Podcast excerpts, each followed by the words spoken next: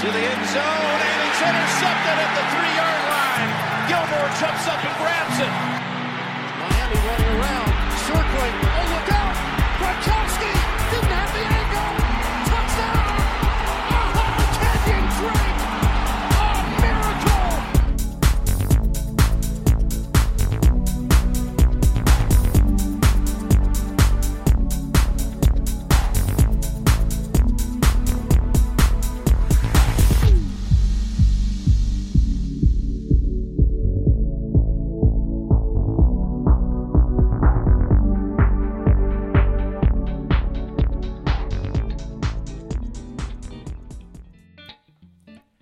Puntata 55 di Red Flag. Come potete sentire, le condizioni di voce e di gola del, del conduttore sono quelle che sono. Quindi oggi andiamo di, di management per la vostra felicità. E risparmiamo, oggi siamo clementi verso la, la- nei confronti della gola del, del- e la voce del conduttore e, e verso le orecchie degli ascoltatori. Quindi oggi cerchiamo di contenerci proprio perché le condizioni di gola e ehm, di salute del conduttore sono quelle che sono. E, quanto il conduttore ne- negli ultimi giorni, no, leggevo la notizia, 900.000 italiani o quello che era a letto con l'influenza e ho pensato, ecco, sono uno dei 900.000 coglioni. Eh, no, anzi, dei, dei 450.000 coglioni, perché magari metà eh, mh, non ha fatto niente, e l'altra metà magari io rientro nella, nella metà di quelli che sono responsabili, no? Che tu dici hanno fatto di tutto per, per, per cercarsela, ecco. Quindi, eh, però eh, vi risparmiamo, no? cerchiamo di accorciare, partiamo con questo intento di salvaguardare la, la- la- la- la gola e la voce del conduttore di Red Flag e, e le orecchie degli ascoltatori, un po' come i playoff, no? Cioè, ci avviciniamo ai playoff, quindi dobbiamo salvaguardare la voce e- e- e gli ascoltatori anche. Eh, È stata una week particolare, ehm, una settimana contraddistinta da, da tante notizie e mm, spero che insomma la, la scorsa puntata sia stata ascoltata e seguita da molti perché eh, eh, quella riflessione no, di inizio puntata sulla situazione italiana e la situazione americana è una riflessione che secondo me eh, può essere, può fornire molti spunti di riflessione anche a chi infatti eh, sto cercando no, di, di- di- di diffondere la puntata, di dire anche a chi eh, magari non segue gli sport americani di ascoltarla perché magari esce no, dal luogo comune, l'America è il mondo perfetto in cui tutto è perfetto, in cui non c'è razzismo, in cui non insultano gli arbitri, non ci sono scandali. No, non è niente di tutto questo. Ehm, per capire anche no, le proporzioni nel dibattito. E il semplice fatto che oggi si parli no, di punti di penalizzazione per le squadre di calcio, quindi senza ragionare su quello che potrebbe essere, potrebbero essere le conseguenze di una cosa del genere, quindi una tifoseria che ha in mano il potere. E ciò renderebbe le società più coinvolte, ma allo stesso tempo i tifosi avrebbero il potere di, di dire: Ah, vado lì a farti il coro razzista e ti faccio retrocedere a forza di penalizzazioni, sanzioni e chiusure. Quindi anche- c'è anche il rischio no, di ogni cosa, de- de- oltre a quello che può portare di benefici, a cosa può portare no, di, mh, come prezzo da pagare, come controindicazione. Mi viene in mente anche ehm, tra le varie cose di cui l'al- l'altra volta non sono riuscito a parlare.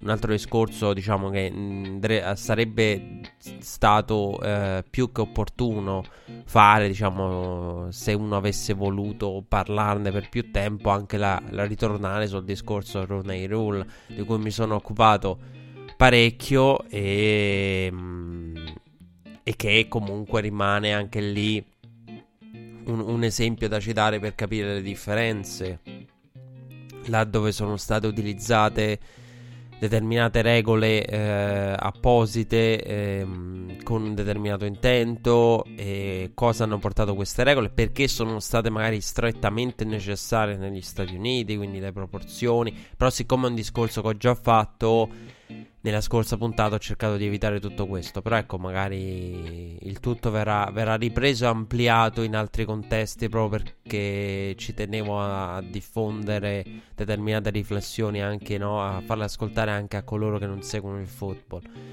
E, e magari non seguono Red Flag, non seguono il football americano e non hanno contatti con la realtà americana. E realtà americana che questa settimana ha visto la week 15 aperta dal 42 a 21 dei Baltimore Ravens dell'MVP. Ormai l'ho detto dalla scorsa settimana, lo penso ancora di più. L'MVP è Lamar Jackson. E un Lamar Jackson di cui si è discusso molto sul, sul suo utilizzo e sulla sua tutela e, um, un Lamar che in questa partita ha fatto il proprio dovere, ha veramente mostrato esplosività a Baltimore nel secondo tempo. Io volevo calmare placare gli animi, visto che ho sentito dire, ho letto da molte parti, no? C'è l'idea non è che Baltimore. Allora il, allora, il, rischio che Baltimore abbia raggiunto il picco no, della propria condizione in anticipo, in eccessivo anticipo, è una, un discorso concreto e è un discorso che ha ragione di esistere. Perché nel football americano chi ha il picco diciamo dalla week 10 a fine stagione eh, fa una striscia tipo quella dei Ravens poi magari non è che arriva ai playoff eh, non in condizione soprattutto c'è sempre l'incognita, devono tenere d'occhio Lamar Jackson perché può fare una stagione bella quanto ti pare, Lamar non ti arriva al 100% e sono cavoli tuoi. Quindi è un discorso che esiste. Eh, però il discorso del Baltimore andata al punt, i famosi punt, no? i 7 punt alla partita contro i Bills. Lì è una Baltimore che ha faticato più del previsto. Però voglio dire a favore di Baltimore che io in questa partita quel tipo di copione nella partita contro Jets non l'ho visto. Cioè, se mi venite a parlare del eh, ah, ma nel primo tempo ci sono stati dei terzi e corto, terzi e, terzo e medio, terzo e corto e non l'hanno convertiti. Cioè, io vi dico, guardate il punteggio, guardate il parziale finale. Guardate il secondo tempo. Cioè, nel senso, capisco gli standard a- ai quali ci ha abituato questa squadra, ma qui io non vedo nessun copione del genere. Certo, ci sono stati dei, dei drive di Baltimore, c'è stato un terzo down, un paio di terzi down, di situazioni in cui i Ravens hanno eh, faticato a tenere in vita il drive, ma stiamo parlando di una partita che hanno comunque dominato e in cui l'esplosività poi è arrivata nel, nel secondo tempo e sono, è uscita proprio, la, è proprio fiorita Baltimora per quello che è e stiamo parlando di un Lamar da 5 touchdown.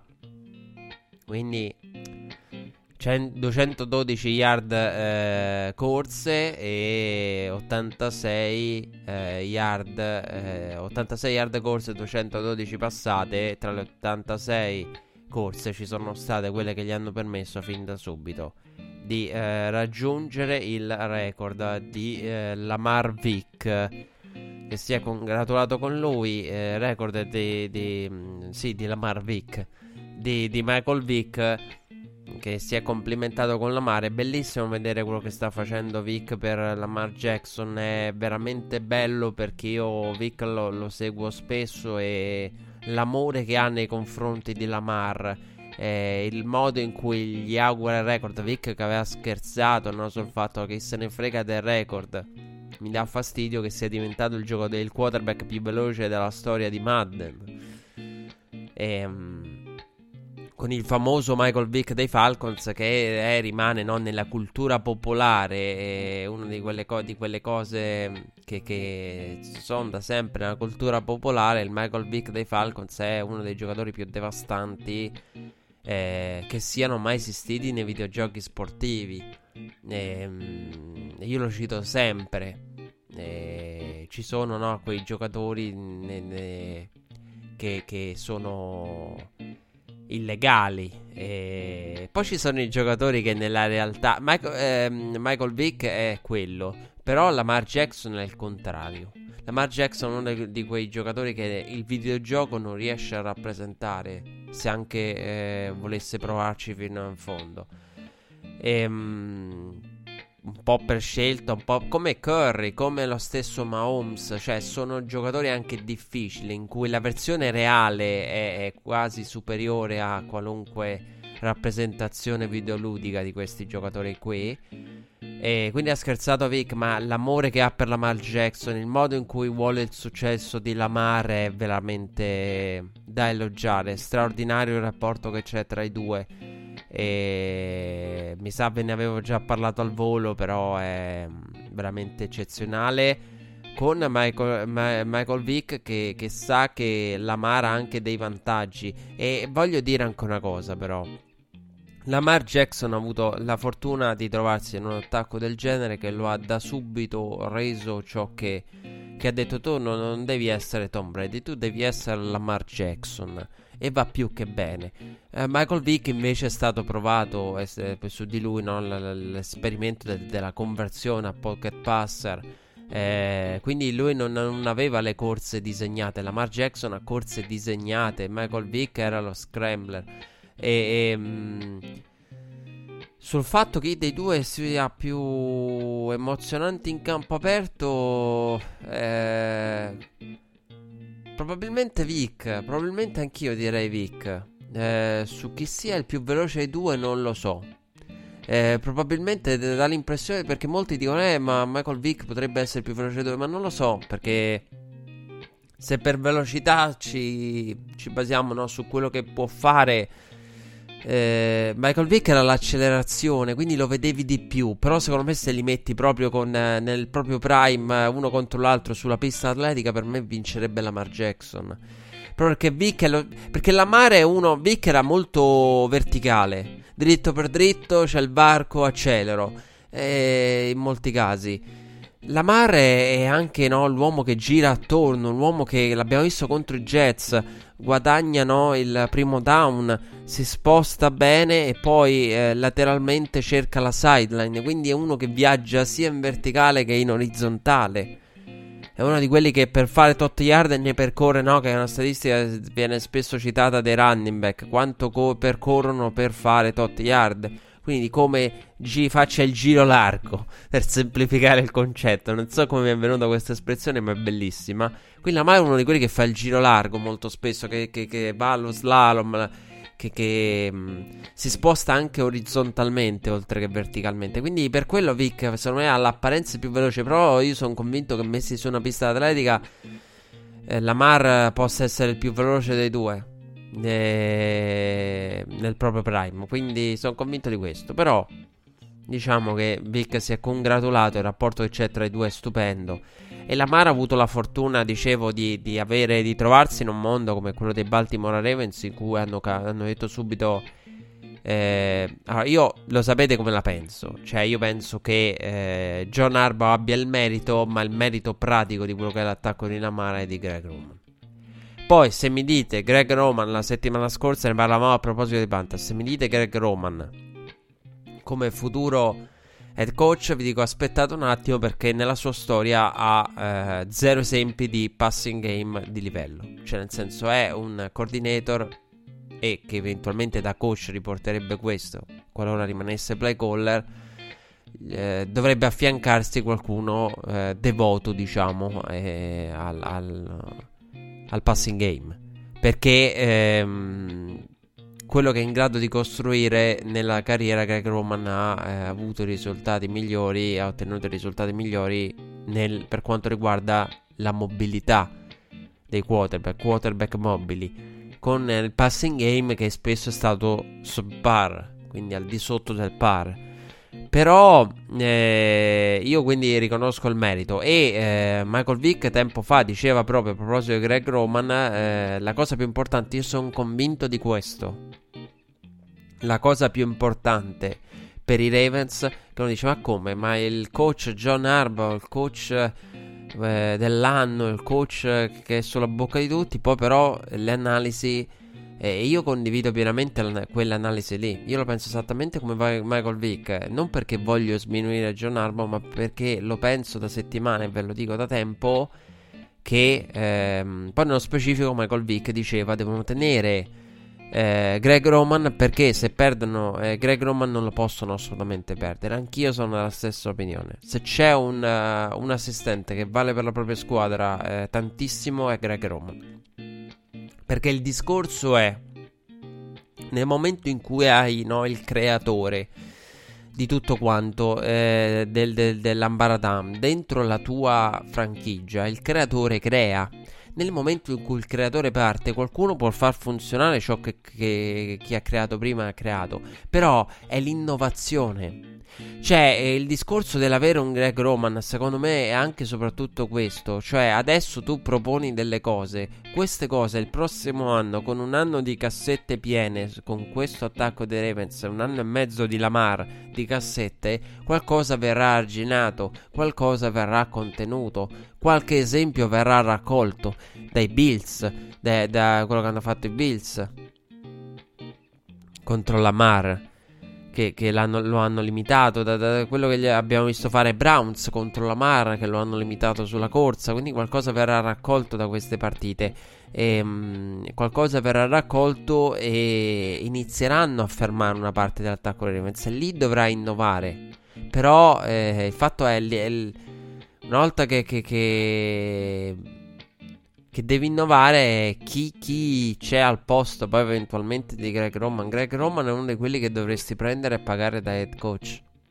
Prendere e pagare da head coach per poterteli tenere. Perché ha un valore enorme. Non puoi mettere un altro e... Proprio perché ci sarà quel momento in cui bisognerà creare altro e Baltimore crea in continuazione, però questa questo processo di creazione non si deve fermare perché dall'altra parte accorcerà il passo, accorcerà la distanza, la, la, la creazione delle menti difensive eh, che hanno l'intento di, di, fermare i Baltimore Ravens. E, però ecco, dicevo, eh, il discorso su Vic e Lamar, visto che il record ce lo, ce lo, propone e possiamo fare un focus su Baltimore fatto bene ehm, questa settimana visto che eh, le altre partite, diciamo, eh, nelle altre partite non ci sono state partite nello specifico. E tu dici questa era la partita della settimana, volendo ce n'era una. Però ehm, non so nemmeno se definirla tale, che è quella della, della AFC South. E, ehm, Dicevo a proposito dei, di, di, di, Vic, eh, Vic ha avuto, no, l, l, non ha avuto quello che ha avuto la Mar, quindi la Mar è stato fortunato. Lamar è senza dubbio un miglior giocatore rispetto a Vic e a livello di braccio attualmente è meglio Vic, eh, sarebbe meglio Vic se ci fosse un'ipotetica scelta tra le due, ma Lamar è sulla buonissima strada e anche in quello non, non... bisogna vedere. A me l'unico dubbio che rimane sulla Lamar Jackson e facciamo questo discorso perché ci stiamo avvicinando ai playoff e Baltimore vola a vele spiegate verso verso un, un playoff da protagonista e da seed numero uno. Quello che dico è: eh, i Ravens hanno eh, un quarterback in grado di, di, di, di passare e, ed è in grado di, passare con efficacia, di finalizzare i drive. Poi, se mi dite il numero della Lamar Jackson guida la lega in touchdown, eh, vi dico anche Attenzione perché eh, in molti casi la Mar finalizza. È quello che ha più touchdown in relazione alle yard lanciate Lamar Jackson. Non, non so se è così, ma sicuramente così mi ci giocherei casa. Proprio perché spesso finalizza. Perché spesso l'abbiamo visto fare anche in questa partita contro i Jets. Arrivano sulla goal line e dopo aver corso, corso, corso, play action, facile, facile, tac passaggetto e touchdown. Quindi anche quello, no? Il fatto che poi arrivati a ridosso della goal line si utilizzi il movimento di Lamar eh, che con le gambe attira la pressione e libera uomini, quindi la difesa si concentra sulla mano, oppure la play action dopo un drive magari in cui hai hai dominato no, la, la, la, line of scrimmage, hai dominato con, con, la corsa, a quel punto a un passo dalla goal line rispettano la tua corsa e si apre la play action facile per Lamar Jackson, che poi è molto mobile, bravo a eseguire qualunque eh, butto, qualunque play action. Quindi è uno che, che, vende bene sia la play action che la read option. E. Ecco perché riesce ad avere tutti questi touchdown. Però ecco quello che volevo dire sulla Mar. Manca ancora la prestazione a volume quella in cui deve lanciare tanto. La prestazione ai volume che però eh, non è detto che vedremo, perché in questo momento Lamar Jackson, se mi dicesse qual è la forza di Lamar, la forza di Lamar che ha passato bene e la forza di Lamar che ha passato quando ha voluto. Cioè, non, non raramente è stato costretto a passare. Sì, costretto, sì, però poi è eseguito. Però nel senso, non c'è mai stata quella partita in cui tu dici ha dovuto passare tutte le volte dalla tasca perché non c'era via d'uscita. Cioè, nel senso, è riuscito il numero di passaggi della mano è rimasto un numero di passaggi, un bilanciamento voluto da lui, voluto tra, dai Ravens. Tra le corse di Lamar e i passaggi di Lamar. E quando verrà a mancare questo bilanciamento, e Lamar dovrà fare tanti passaggi, tanti passaggi tentati, no? Quindi per quello io dico, mi rimane quella perplessità perché quello scenario non l'abbiamo ancora visto quest'anno. Sul fatto dello svantaggio è vero che Baltimore ha sempre guidato in questa striscia, c'è sempre il discorso che facevamo un anno fa esatto. Sul, su Baltimore dallo svantaggio. Però è anche vero una cosa: che Baltimore ha un, una conversione touchdown dei possessi nella red zone anche straordinaria. Per cui eh, è una squadra che dallo svantaggio può cominciare a inanellare una serie di drive eh, e continuare a segnare per aprirsi una possibilità della rimonta. Se uno mi dicesse qual è la squadra, qual è la squadra, e, e mi sorprende che sono tra i minoranza a pensare una cosa del genere. Se uno mi dicesse di tutte le squadre viste, di tutte le partite, qual è la squadra che secondo te può impensierire di più i Ravens? O qual è l'antidoto, l'antidoto ai Ravens? Assolutamente i Kansas City Chiefs. Perché Lamar Jackson e Baltimore Ravens dallo svantaggio possono anche rimontare. Sono anche stati sotto a un certo punto in stagione di uno o due possessi e, l'hanno vinta o accorciata, accorciato le distanze con possibilità di vincere nel finale. Quindi non è quello. È, se non mi dicesse quale, Kansas City Chiefs. Perché? Perché Patrick Mahomes. Eh, perché i Ravens non è una questione di svantaggio, è che i Ravens sono un attacco che gestisce molto la palla molto efficiente. Ma eh, quello che può fare nel giorno di grazia Kansas City con Patrick Mahomes, e non parlo tanto della Kansas City quest'anno, perché la Kansas City quest'anno l'ho fatto all'inizio e poi non si è più rivista una cosa del genere. Però parlo del Mahomes dello scorso anno, e quella roba lì batte anche questi Ravens, secondo me. Quella è proprio l'antidoto, la bestia nera, no? la, la, la, criptonite di questi Ravens, perché tenere quel passo e non lo puoi fare con una squadra che gioca lo stile del Baltimore Ravens. Può ridurre i possessi Baltimore proprio con quell'intento, ma se iniziano quei drive, boom, tre giocate, touchdown. Poi palla ai Ravens, poi la palla torna ai Chiefs, metti da puntare, boom, qua, cinque giocate, touchdown. Cioè, se i Chiefs che fanno quella roba lì eh, diventa difficile per chiunque, eh, se non per una squadra altrettanto eh, dotata di determinate caratteristiche. Infatti, i Chiefs che, che sono stati battuti da chi? Dai, dai, Rams dello scorso anno in una partita del genere. Che poi per il resto, no, se andiamo a vedere. Eh, le, infatti Lamar ha perso contro i Chiefs lo scorso anno, ha perso contro i Chiefs quest'anno proprio perché sono state due partite quelle dello scorso anno in cui c'è stato no, quel quarto down miracoloso di Moms per Tyreek Hill. Quella di quest'anno c'era stato un vantaggio messo da parte, diciamo, da, dai Chiefs. Eh, e poi. E poi Baltimore è entrato un po' nel pallone anche a livello decisionale. I quarti down. Abbiamo una squadra che va molto ai quarti down. Quindi è anche quello il discorso. Che cerca subito di rispondere. Se non ci riesce, poi sprofonda. Quindi, secondo me, è anche la, la natura, no? dei, dei Baltimore, Ravens anche questa. Poi molti terzi, quarti down di, Baltimore con, con, le analytics eh, premiano, diciamo, questo. E... Però la differenza per chiudere il discorso tra Michael Vick e Lamar Jackson è che ehm, la Mara ha tutto questo, ha tutta questa ha la fortuna, però io non vorrei, vorrei va andare al challenge. Mo non voglio fare il nostalgico di sta minchia, ma la Mara Jackson non esiste per quello che è senza Michael Vick. Cioè, la storia del football americano, la storia dello sport è fatta anche da persone che ti hanno aperto la strada. Poi, vabbè, Michael Vick ha i suoi episodi fuori dal campo che lo hanno penalizzato fortemente, che lo hanno, che lo hanno costretto a ripartire da zero. Ehm, come ha più volte raccontato, no? la storia della ripartenza di Michael Vick, una storia umana no? da apprezzare, anche se uno può magari odiare Michael Vick per tutto quello che ha fatto fuori dal campo.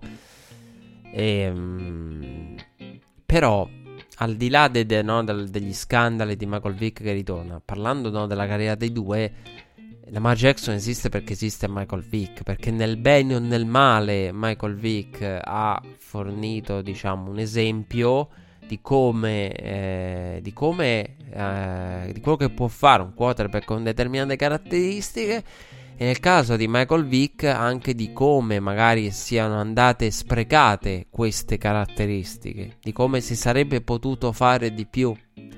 Quindi c'è sempre nello sport spesso in alcune posizioni la vittima sacrificale, qualcuno che subisce e anche in sede di draft, quante volte magari lì non è una vittima sacrificale a livello di costruzione di un sistema, ma una vittima sacrificale a livello di pregiudizi. È alto in un certo modo, ha un certo peso, il pregiudizio ed è quello che sprofonda nel draft. Russell Wilson è l'esempio, poi altri dopo di lui hanno beneficiato di tutto questo e guadagnandosi no, il posto che, che, che, che hanno meritato al draft. Quindi eh, dico attenzione a non sminuire Michael Vick perché tra Lamar e Michael Vick non c'è paragone, assolutamente Lamar. Lamar oggi è qualcosa che Michael Vick non è mai stato. Quindi come picco, poi come carriera, longevità e tutto quanto, quello bisognerà vederlo, quello è un discorso è un discorso complicato perché il discorso sulla Lamar Jackson secondo me deve essere dobbiamo focalizzarci su una cosa io ho sentito erroneamente dire Lamar Jackson, Lamar Jackson eh, può solo migliorare nel passaggio. Sì, è vero, ma può solo peggiorare nella corsa. Attenzione a questa cosa, perché uno dice, ah, ma mh, mm, questo è so- no, non è solo l'inizio. Lamar prende delle botte eh, che eh, altri eh, giocatori e quarterback non prendono, prendono le botte di un running back. E in questa partita, anche ne- nell'azione che gli ha, nello snap del record, ha preso una bella botta. E io questo discorso me lo tengo dentro dalla partita contro i Patriots. E lo faccio oggi proprio perché abbiamo questo focus sulla Mar eh, che ci permette questa week. Il discorso è che Lamar Jackson prende troppe botte e non è una questione di botte, prende troppe botte la, la, quando non le dovrebbe prendere.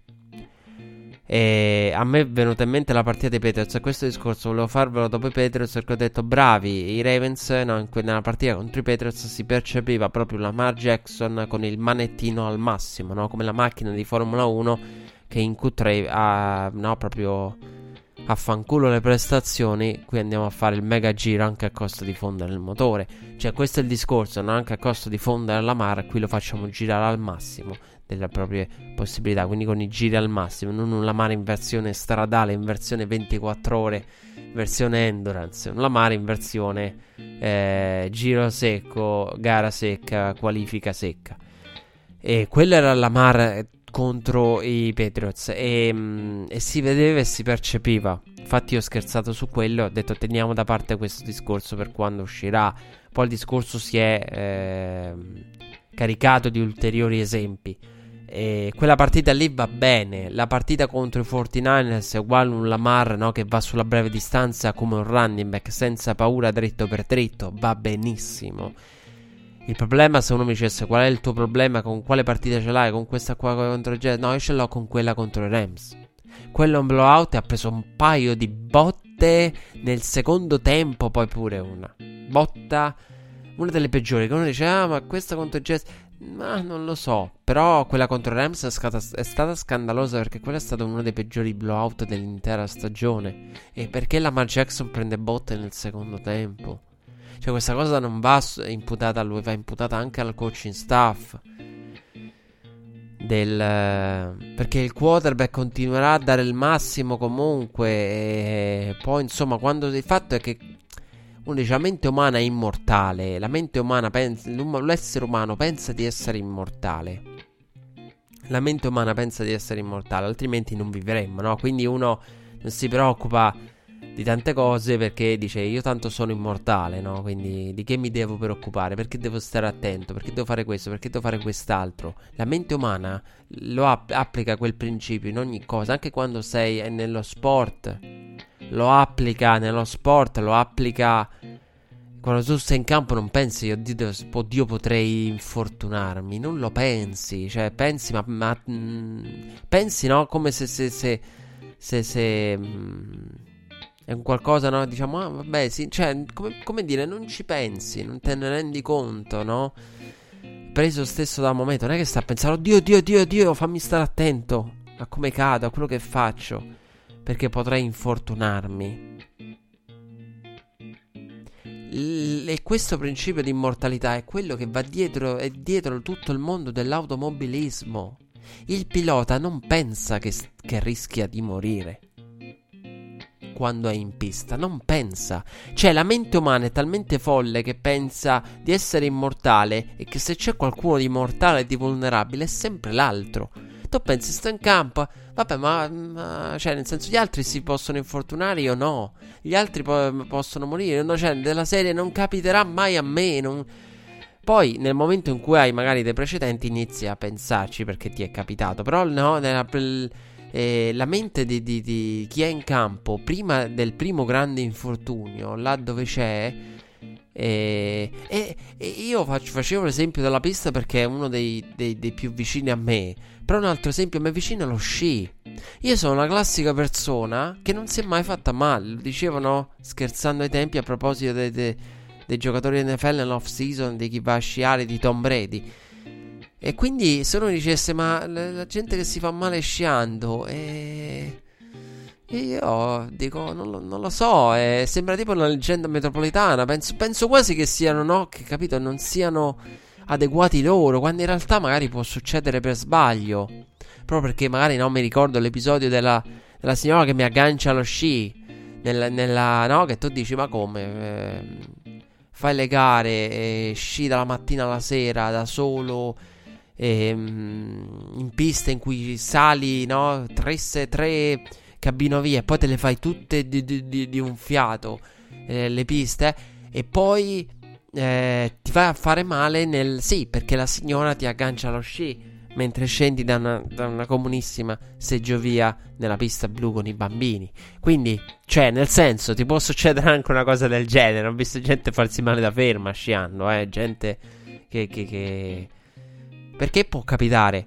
Però nel momento in cui non ti è mai capitato, cioè la mia mente, se non mi dicesse cosa nel profondo della tua mente pensi, io penso, ma non lo so, ma non so, forse, so, forse sono de- de- delle seghe gli altri, non lo so, cioè, perché a me non è mai capitato. Quindi, lo stessa cosa accade in campo, no? Un Lamar che non ha avuto eh, infortuni gravi e quando va in campo, non avendo avuto un infortunio che, che, lo ha penalizzato fortemente per quello che è il suo stile, pensa, vabbè, ma capita agli altri. Pensa ai quarterback mobili a cui è capitato, dice, vabbè, ma è capitato agli altri. Cioè, non ci pensi. E, ehm, però in una partita come quella contro i Rams, una cosa che non dovrebbe accadere. Quella è stata la partita più emblematica, è stata la partita che mi ha fatto dire qui, qui, qui non deve proprio accadere. Questo è un blowout. Questa è una partita senza senso. A questo punto, una partita che hai dominato. Che devi metti a G-Free. No, metti a G-Free, lo metti alla fine. Ma è il fatto del. A un certo punto, no, della Mar non dovrebbe proprio più correre. Chi se ne frega di quello che è il risultato, di quelle che sono le statistiche. La partita contro Rams è stata la più clamorosa sentito fare tanti esempi, ma quella è rimane la più clamorosa perché è stato il blowout più netto dell'intera stagione ed è stata anche la partita in cui la Mara ha preso più colpi e le due cose dovrebbero essere no, un controsenso. Comunque, eh, io ho fiducia in Lamar Jackson, tranne l- l'unica perplessità. V- vedo molti perplessi di Lamar, quando in realtà io che, che ero uno dei perplessi di, di, di Lamar eh, l'anno scorso quando si è approcciato al primo playoff, e ho sempre detto dallo svantaggio lo voglio vedere.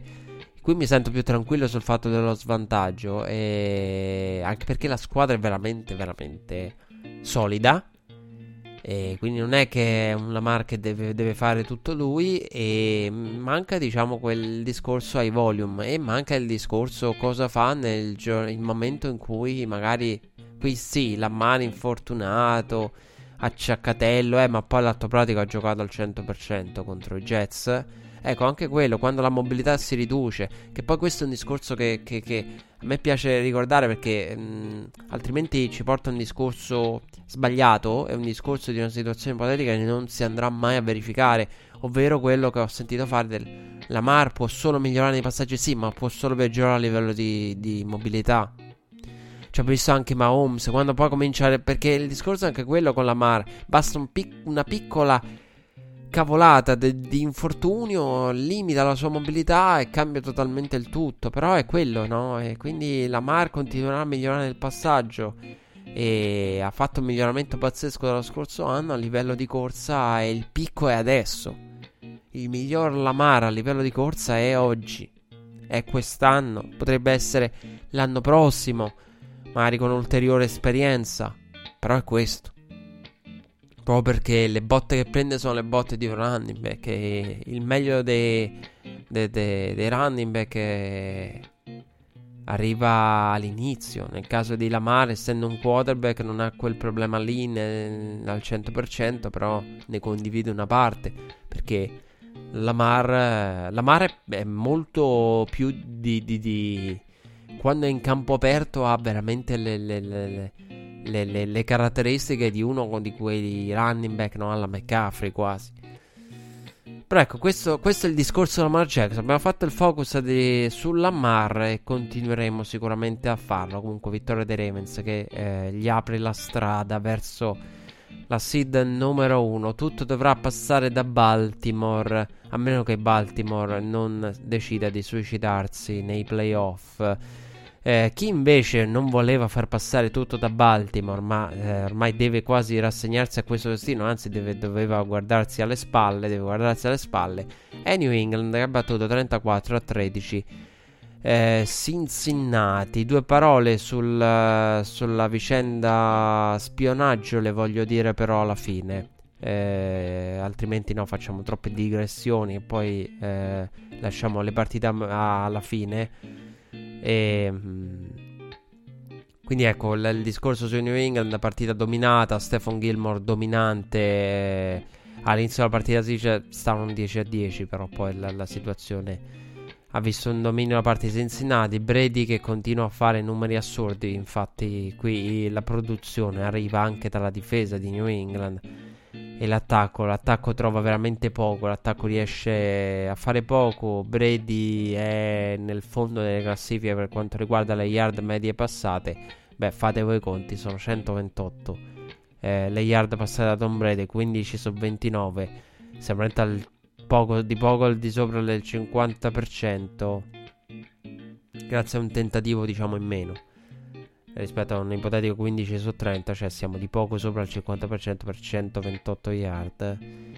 E anche Sony Michel 90 yard in 19 portate non sono numeri eclatanti e a livello di yard Cincinnati è davanti, però poi fanno la differenza. I 4 intercetti e la straordinaria performance delle secondarie di New England e di Stephen Gilmore che con questa partita secondo me si candida ancora di più all'essere il Defensive Player of the Year. E cosa che diciamo io avevo già eh, detto ai tempi perché Stephen Gilmore eh, f- adesso ha la riconoscenza da parte di tutti che merita secondo me che inizio anno c'è stato un momento in cui si diceva i cornerback migliori Stephen Gilmore quello che fa quello che gli viene chiesto poi oltre a quello che fa perché Stephen Gilmore non è solo quello che fa ma è contro chi lo fa cioè, stiamo parlando di un giocatore che pronti via spesso ti viene gli viene ammollato il numero uno. New England l'ha fatto molte più volte. Quante volte abbiamo detto New England no, andrà a raddoppiare il numero uno e metterà Gilmore sul 2. Invece in molti casi Gilmore è stato piazzato. Ti è quello il miglior ricevitore che hanno. Vai e coprilo, vai e marcalo. Quindi c'è mh, con Stephen Gilmore il discorso è stato questo e lui ha risposto presente con prestazioni dominanti. E, e, questa è una di quelle. Eh, Tampa Bay ha battuto 38 a 17 Detroit. È una partita che eh, ha iniziato James Winston con il solito intercetto al primo drive. È assurdo come. Io dico, ma qualcuno lavorerà sul, sulla mente di, di, questo povero Cristo perché è assurdo che è il quarto o quinto intercetto stagionale. Beh, di intercetti poi ne ha tanti, eh, quindi qualcuno potrebbe dirmi, eh, ma è solo la distribuzione di un numero altrettanto grande. Cioè, nel senso che per la legge dei grandi numeri, essendo grande il totale, sarà grande anche uno dei parziali, sì. Però come lancia gli intercetti sul primo drive, ma anche sulla prima giocata, io ve lo dissi ai tempi contro i Panthers settimane fa. Lui lancia Ehm, l'abbiamo visto fare contro i Colts. Cioè, proprio la tranquillità con la quale apre i drive o apre le partite sul primo drive, sulle prime giocate con gli intercetti è fantastica, no? Quasi. Come, come, come quella persona che inizia no, eh, cazzeggiando e poi dice aspetta aspetta dai facciamo serio adesso, adesso eh, gioco sul serio no? c'è sempre chi, chi è così e chi fa così no? con, con gli amici qualunque sia l'attività in questione Adesso gioco sul serio. Però, capito, deve, deve essere prima risvegliato. Perché magari, non so, e, ironicamente c'è chi suggerisce a James Winston di farsi intercettare dalla propria difesa. No? Nel, nel warm up gli mettiamo la difesa che lo intercetta, lo intercettano. Così almeno, no, capito, viene mh, mm, subito introdotto nel clima partita e poi magari inizia a stare più attento. Quindi sicuramente c'è, c'è, un lavoro di preparazione psicologica della partita perché qui non è solo le decisioni che lui riporta, ma nel primo drive è una, una, una statistica che non, non, è una casualità. E la cosa assurda, voi direte di qual è la stati- la, quell'assurdità della statistica del, di James Winston che lancia intercetti nei primi drive perché poi le partite le vince su tipo 5 volte 4-1. Cioè, quindi lui apre con l'intercetto e poi la vince, no? Probabilmente perché l'intercetto lo risveglia. Qui 4 touchdown, 458 yard, record a livello di, di, di, produzione. Il primo quarterback nella storia dell'NFL a lanciare per 450 yard in partite consecutive. Eh, la partita è stata molto più netta a livello di, di scarto di, di, quanto dica poi il risultato. Perché a un certo punto Detroit è stata sotto di 7 punti. Che Baltimore è partita con il 24 a 3 ehm, di terzo quarto e poi sì c'è stato il uh, touchdown dei, dei, Lions che ha riportato Detroit sotto di 7 però era che, che mi ricordo quando ho visto ma come cavolo è possibile? Dall'altra parte opportunità sprecate, due intercetti di Blau, uno costosissimo a livello di momento della partita in cui arriva e Blau che ha mostrato qui i propri limiti. Una partita che a differenza di, di quel 7 punti di scarto che c'è stato sul tabellone, ci sono stati sul tabellone a un certo punto, è sempre stata a senso unico. Veramente a senso unico come poche.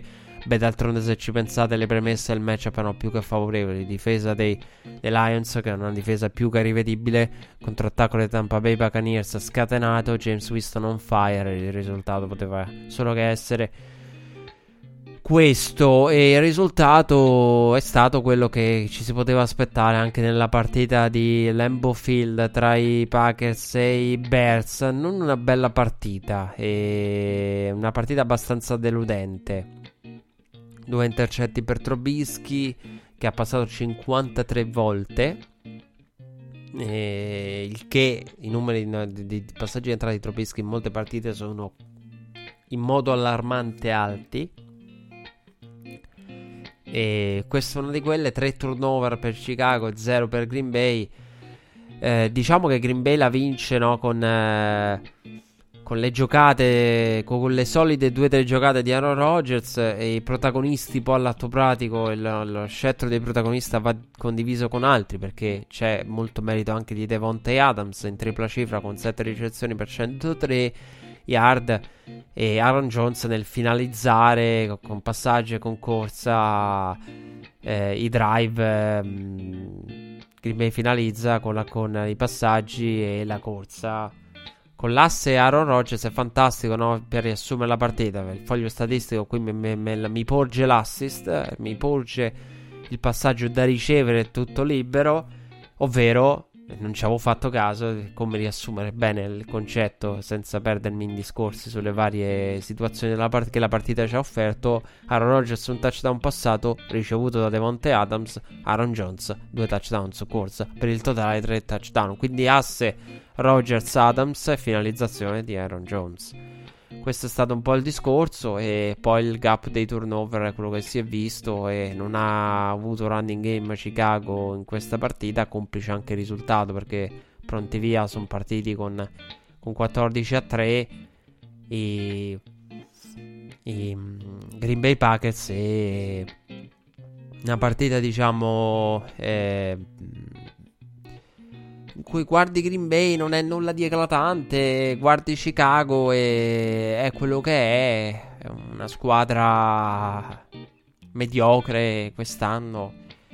E con un Trobisky che dopo prestazioni positive qui torna diciamo a prestazioni non all'altezza e sì, questa è una di quelle partite in cui guardi Green Bay, non, non ti convince, lo stesso Aaron Rodgers non ti convince, però, però Green Bay la vince. Eh, il, problema, il, il problema di Green Bay non è tanto... è quello che ha fatto vedere. Ci tengo a dirlo perché poi Green Bay, andando a vedere il calendario di Green Bay, molte delle vittorie di Green Bay sono state ehm, sono variate, no? Che uno dice, ah, ha battuto Chicago, pensi a Chicago all'inizio, no? L'upset della week 1 che, che io avevo anche pronosticato e giocato, però poi dice, guardi Chicago e Chicago si è rivelata per quello che era. Green Bay ha massacrato Dallas nella vittoria forse più convincente, senza forze, della sua stagione. Dallas uh, sta veramente co- co- co- con, eh, con, eh, proprio attaccata a, a, varie, alla division che la tiene in vita, cioè c'è proprio la, la, la, division che la tiene in vita. E, ehm, quindi una, assume tutta un'altra dimensione con la vittoria lì dei Packers e va a vedere poi ci sono punti interrogativo tipo i Chargers, che per quanto quarta difesa, per quanto sottovalutata quando si pensa alle difese e tutto quanto, però una prestazione del genere inaccettabile. No? Le avventure in California di Aaron Rodgers, non di Aaron Rodgers che lui la California la conosce, ma degli altri. E poi no, quella contro i 49ers. E quella è stata una partita da veramente quasi umiliante eh, pesante da, da, mandare giù per un Aaron Rodgers. E, ehm, quindi ecco, e, ehm, per quello uno Green Bay la, la vede in questi termini. Però dico attenzione che Green Bay a me non convince, io non la vedo come potenza, per me è una squadra che non ha possibilità di arrivare al Super Bowl. Se uno mi dicesse devi ridurre il numero di squadre se non dei possono arrivare al Super, al Super Bowl, chi escludi? Escludo Green Bay. Però dico attenzione che a livello di record Green Bay zitta zitta è messa meglio di altre, ai Vikings e ai Lions. Cioè, batte i Vikings. È anche vero che uno potrebbe dire il contrario. Se i Vikings battono Green Bay, cambiare, possono cambiare tante cose. Però a livello di seeding, cioè, se riescono a battere i Vikings, paradossalmente i Packers in un modo o nell'altro potrebbero ambire a una seed ancora più alta. Quindi attenzione perché. Cioè, questa è una squadra che poi è Lions all'ultima, che secondo me lì è una W sicura. E quindi zitta zitta porta un, rec- porta un record. Eh, eccellente, aiutato sicuramente da, da, da, dalla, dal calendario e dal calendario proprio il calendario degli altri, perché se uno pensa a quello che hanno dovuto passare i 49ers, cioè discorsi anche no, di, di, alcune squadre, gli intrecci che hanno avuto e dici vabbè posso capire il perché, però è una squadra strana perché fa i suoi risultati ma non li fa in modo convincente, così come anche il record, cioè le prestazioni in campo e il record che ha in questo momento sono l'emblema. Questa partita è una piccola fotografia della loro stagione, secondo me, in questo senso. Del, eh, non convincono, convincono molto meno di altre, però poi in un modo o nell'altro il risultato lo, lo, lo, lo siglano, lo vanno a siglare. Eh, ha siglato invece una bella W Houston in quel di Tennessee. È una partita che ha visto la vittoria dei, dei Texans. I, I, Titans erano sotto di 10 punti nel finale, poi hanno accorciato. E, e, poi diciamo non hanno avuto altre opportunità perché il cronometro ha raggiunto lo zero. E due turnover per Houston, uno per Tennessee. Una partita strana perché a un certo punto c'è stato un swing no? con eh, la buona field position dei, dei Titans, eh, fumble lì puniti. Poi i, i Titans da uno straordinario avvio di partita di Steels che, che ha siglato i primi due touchdown nel eh, secondo quarto per il 14-0 di avvio. Protagonista nei Texans anche di Andre Hopkins. Si sono visti tutti in casa Texans, Fuller, eh, Hopkins, Fuller e Stills, eh, come abbiamo visto i due touchdown ricevuti. La partita, diciamo, cambia que- con quel swing lì. Qualcuno potrebbe dirmi, però Uh, io vi dico anche attenzione perché eh, ci sono stati no, errori dall'una e dall'altra parte. C'è stato quel swing, però è anche vero che eh, anche Tennessee ha avuto no, due intercetti di Sean Watson e soprattutto a me non ha mai dato l'impressione. Cioè, se uno mi dicesse, ah, ma gli episodi, il divario tra le due non lo so, secondo io non, so, non condivido quell'opinione perché eh, per me quando ho visto la partita la prima cosa che ho pensato mentre il risultato si sviluppava e indipendentemente da questa partita non è... Cioè non, non ce la faccio a parlare di episodi perché ha vinto la squadra più forte delle due. Cioè per me il campo ha detto se c'è una partita di, di, delle ultime settimane in generale è proprio questa, di quella che tu hai detto, qui, qui una delle due è proprio più forte. E non c'è Tunnel on fire che tenga. Cioè, il tunnel in stato di grazia. Qui non, non, proprio una delle due è, ha troppo più dell'altra. E o comunque ha più dell'altra in modo marcato. Per cui episodio non episodi ha, ha, vinto chi ha meritato e ha vinto la squadra più forte. Eh, che è in controllo anche della, della division. Eh, ha vinto chi era più abituato al, al, cattivo tempo in quel di Kansas City con la vittoria per 23 a 3 dei Kansas City Chiefs sui Denver Broncos. Una partita a senso unico con un Patrick Mahomes che da subito si mostra a proprio agio con la neve. Siete sorpresi? No, perché l'anno scorso abbiamo visto i playoff contro i Colts di Andrew Luck. E qui si è vista la differenza tra Mahomes e il cattivo tempo con un Drew Lock e gli altri che sembravano i, i Broncos e Denver che sembrava in difficoltà, Mahomes che invece veramente si è mosso mi vengono in mente diverse situazioni in cui Mahomes si muove nella neve come se per lui il campo fosse asciutto in una giornata primaverile. E assurdo, è, però d'altronde è una delle cose che rende grande Patrick Mahomes. È veramente in cima. E io lo metterei in cima in cima Patrick Mahomes. Forse è il miglior quarterback dell'NFL. Calcolando il suo stile, poi io mi sbilancio. Che uno potrebbe dire: sì, ma gli esperti, Brady, eh, Rogers, quelli che ci sono, no? Ci hanno ci sono andati a guadagnare lo stipendio negli anni, nel, nel, nella neve. Nel... Ma io dico, secondo me, dico anche Patrick Mahomes. Dico Patrick Mahomes perché per lo stile che ha lui, riuscire a mantenerlo, a salvaguardarlo in una neve no, da, da, da inches, in una neve di, di centimetri, come quella che dovete all'interno della partita, poi, eh che, che davano le previsioni a Kansas City, cioè salvaguardare un minimo, a, più che un minimo, quello stile, no? Riuscire a rimanere se stessi, se si è un quarterback con le caratteristiche di Patrick Mahomes è straordinario, secondo me. E quindi merita degli elogi. Come merita degli elogi Eli Manning per il successo per 36 a 20 dei New York Giants contro i Miami Dolphins. Una bella vittoria per i Giants. A fine partita Eli riceve la palla e viene celebrato. Avrebbero un'altra partita in casa i Giants, ma a questo punto con 500 di record, una vittoria, probabilmente non ha senso rischiare, no? Come al casino, tieniti la, quello che, che, che, hai ottenuto qui, non rimettere in gioco niente, eh, accontentati e, e, non provare a inseguire ulteriormente altro, perché secondo me è giusto che Eli Manning chiuda con una partita come questa, come lo, lo, lo, anzi la striscia delle ultime due e Vedremo, dovrebbe tornare addirittura Daniel Jones, ma nel caso puoi girare Eli andando di, di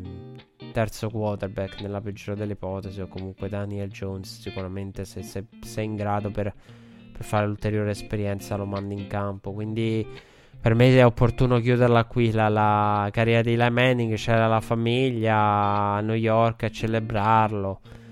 E poi sul discorso Hall of Fame magari lo affronteremo quando si ritirerà e anche se io già mi sono espresso anni fa su, su Eli Manning, anche se riconosco che, che la, al di là di quello che pensa il singolo, secondo me questi giocatori qui, tipo Eli Manning, tipo Jason Witt, che secondo me Jason Witt ne assolutamente non è un Hall of Famer cioè, su Eli Manning, paradossalmente, riesco anche a capire il discorso. Su Jason Witten non lo riesco a capire proprio per la, la natura storica della posizione di tight end nella Hall of Fame.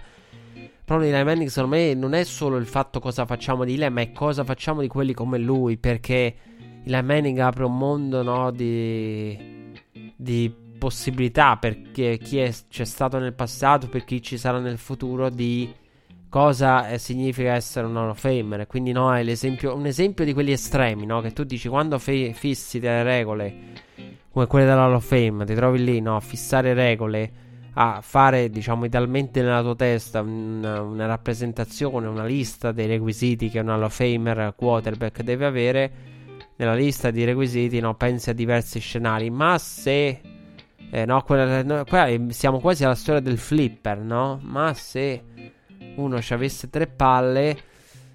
E Eli Manning è l'esempio. Ma se becchi uno che ha vinto, dominato, battuto grandi in post season e poi ha un record dei 500 ed è completamente mediocre nella, nella eh, guida, che facciamo di lui? Cioè, sembra quello proprio no, l'esempio tipo creato a tavolino per pensare a, a, a cosa fare di un giocatore del genere. Quindi lì è interessante anche la linea. Per me il Manning è più una linea guida, cioè uno di quelli che fa, fa, fa, fa, la, la, legge, no? il precedente che fa giurisdizione il Manning, al quale possono appellarsi poi tanti altri del passato e del futuro. Sul no, cosa voglia dire se uno è mediocre ma riesce a fare una striscia positiva. Cosa ne facciamo di lui? Che discorso è questo. Ehm, quindi è, sarà interessante capire per quello, ma sarà interessante anche di, di, di discuterne in altri momenti magari. Eh, Philadelphia ha battuto 37 a 27 i Washington Redskins. Nel primo tempo il miglior Haskins della stagione, 261 yard e 2 touchdown per l'ex Ohio State.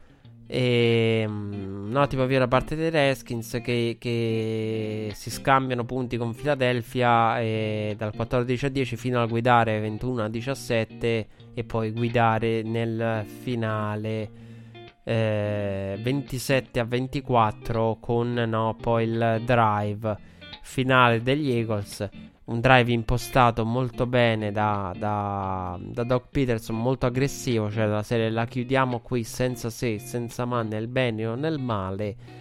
E poi trovano il touchdown di Greg Ward che nello stato del Texans, del te, de, sì, dei, dei Texans, stato dei Texans, stato del Texas a livello collegiale giocava in quel di Houston come quarterback e non era nemmeno troppo male e, mm, beh, d'altronde, no, Philadelphia scopre Greg Ward, scopre mm, Boston Scott, scopre...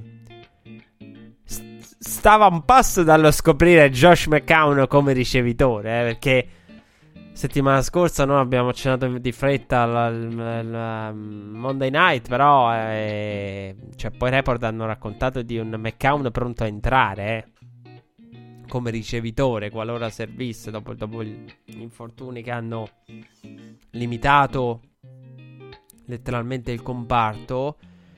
eh, di ricevitori. E la fortuna veramente degli Eagles è quella di avere Zach Ertz, eh, che poi per il resto perdi Alshon, perdi Agolor, perdi Deshaun Jackson. Arsega Whiteside, uno lo sento nominare infinite volte, ma poi ha ricevuto tipo tre palloni. Aveva ricevuto tre palle ricevute fino a set- due, una o due settimane fa. Cioè, numeri che quando io l'ho letto, ma veramente. E, tra l'altro, deludente anche la sua prestazione eh, di Arsega Whiteside. Ehm, però ecco, in questa partita ha fatto il suo Sanders eh, con una buona produzione, con un bel uh, touchdown, touchdown ricevuto su passaggio da, da, da Carson Wentz all'inizio e touchdown uh, su corsa nel, nel, secondo quarto. Quindi un Sanders protagonista e... Um, Philadelphia ecco, scopre nuovi interpreti con Greg Ward di nuove posizioni. E, e poi vabbè nel finale c'è stato il, il, il ritorno di, di, Nigel Bradham che punisce eccessivamente Washington e deruba, deruba veramente chi, chi, chi ha giocato. Voglio Voglio simbolicamente abbracciare, mandare un abbraccio e un saluto a tutti coloro che per fortuna non, non, non, erano tra queste persone che hanno giocato e ci stava di logica, visto quello che, che hanno fatto gli Eagles contro Giants, a giocarsi um, i Redskins che coprono lo spread. Stata dura per chi ha giocato lo spread questa settimana, eh? quindi per non parlare no, dei, dei, dei, dei 49ers e dei Falcons, anche se eh, lì magari è una partita più rischiosa. Qui secondo me ci sta di più giocarsi lo spread dei, dei Washington Redskins e poi alla fine gli Eagles vincono di 10 nel finale con, con il tentativo di, di, di, creazione finale da parte dei Redskins. E... Una vittoria sofferta da parte degli Eagles. Adesso siamo, siamo arrivati al dunque. È la sfida con Dallas, in quel di Philadelphia però questa volta a, do- a decidere il tutto. È una sfida. Io per me. Io mi sbilancio e dico Cowboys. Per me i Cowboys sono la migliore squadra delle due. Quella che ha più possibilità. Però dico anche attenzione agli Eagles perché tutte le volte che ti ritrovi con una squadra come Philadelphia che è ancora in corsa, ancora in vita che fatica di qua e di là. Poi questa è la squadra che te lo mette in quel posto. E, e anzi, io lo dico, io non, non, lo dico scherzando, lo dicono anche le statistiche. Chi esce dalla, occhio, chi esce dalla NFC East, non per il Super Bowl, ma per un eventuale upset, perché queste sono squadre che sono miracolate dalla propria division. E Jack, una delle due te la ritrovi ai playoff, poi rischi anche no, di che, che, questi vanno a farti la partita migliore della propria stagione, perché di quello si tratterebbe magari ai playoff. Cioè, è talmente strana no, la situazione che vale a sottovalutare queste squadre qua. Vale a sottovalutare. Vai, vai a. Quindi Dallas è sicuramente delle due quella che ha fatto vedere di più e quella che, che ha il talento maggiore. Philadelphia è il fattore campo. E. E poi. È la sfida che, che, decide, anche se secondo me Dallas eh, è la, la, squadra delle due che può, che è più forte delle due. E... Ehm, Philadelphia ha sprecato occasioni. Philadelphia poteva mettere ancora più pressione a Dallas vincendo contro i Dolphins. Non lo so, non riesco a vedere Philadelphia che vince troppo in emergenza e veramente corta. Che al suo momento ha giocato bene, ha mostrato grandi cose, ha anche qualche errore qua e là, sia nella partita contro i Redskins che quella contro i Giants. Io dico Dallas per la division, come, come ho, detto a inizio anno, il mio pronostico era stato Dallas. Il bello è che le avrei prese tutte. Gioco- volevo giocare una schedina anteposta delle division e le avrei prese tutte, tranne... Eh, vabbè, alcune non le avrei giocate, eh, tipo la North, non l'avrei giocata perché... Eh, non mi piaceva più di tanto l'idea di Chicago. Green Bay la, la dovevo ancora vedere. Ehm, stiamo parlando, no? Ah, no, no, no. In realtà Green Bay ce l'avevo perché non l'avevo giocato, la volevo giocare dopo la, la week 1 la week 2, no, una cosa del genere. Quindi dopo le primissime impressioni. E mi avrebbero fregato probabilmente i Rams perché mi avrebbero fregato i Rams. Per il resto le, le avevo praticamente tutte. E nella NFC East avevo, avevo Houston. Nella South avevo nella FC South avevo la avevo i, i Saints avevo i Ravens eh, avevo i Dallas Cowboys che mi avrebbero eh, fregato penso e mh, mm, avevo i Kansas City Chiefs che, che, che erano tra l'altro regalati Kansas City Chiefs e mi avrebbero fregato malamente i Rams e, e, e, poi avrei sofferto, diciamo, sarei stato in bilico fino all'ultimo perché avrei avuto Dallas. E che poi se ci pensate del perché avevi nella schedina delle division uno dei punti fermi Dallas e perché Dallas nelle prime tre settimane era veramente una squadra in grandissima forma e poi è stato praticamente finito lì il momento dei Cowboys momento d'oro. Però io, ecco, io lo vedo la squadra migliore. Quindi dico Dallas Cowboys. Anche se sarà, secondo me, una partita sofferta. Non mi stupirei di una vittoria degli Eagles. E proprio perché è una situazione talmente assurda. E entrambe si sono tenute a galla a vicenda. E. E adesso una delle due deve, deve far fuori l'altra per, per salvarsi e tutto può succedere. E una situazione nella quale da- Dallas, perché il paradosso è Dallas è la squadra migliore, ma non doveva nemmeno trovarsi in questa situazione Dallas, perché Philadelphia, la stagione di Philadelphia già la riesco più a capire con le assenze. Quella di Dallas è più un uh, tanti sprechi, b- b- sconfitte contro squadre sopra 500 fino alla partita contro i Rams, cioè Mentre la parte di Philadelphia riesce a capirne il, il motivo, riesce a vederne le difficoltà, riesce a capire che se c'è una squadra dove secondo me uno magari sopravvaluta sulla carta determinati reparti è Philadelphia, perché il commento iniziale, la reazione iniziale no, è stata effettivamente guardando le secondarie difese Philadelphia come faceva uno a pensare che fosse favorita per il Super Bowl, che quella è stata poi la reazione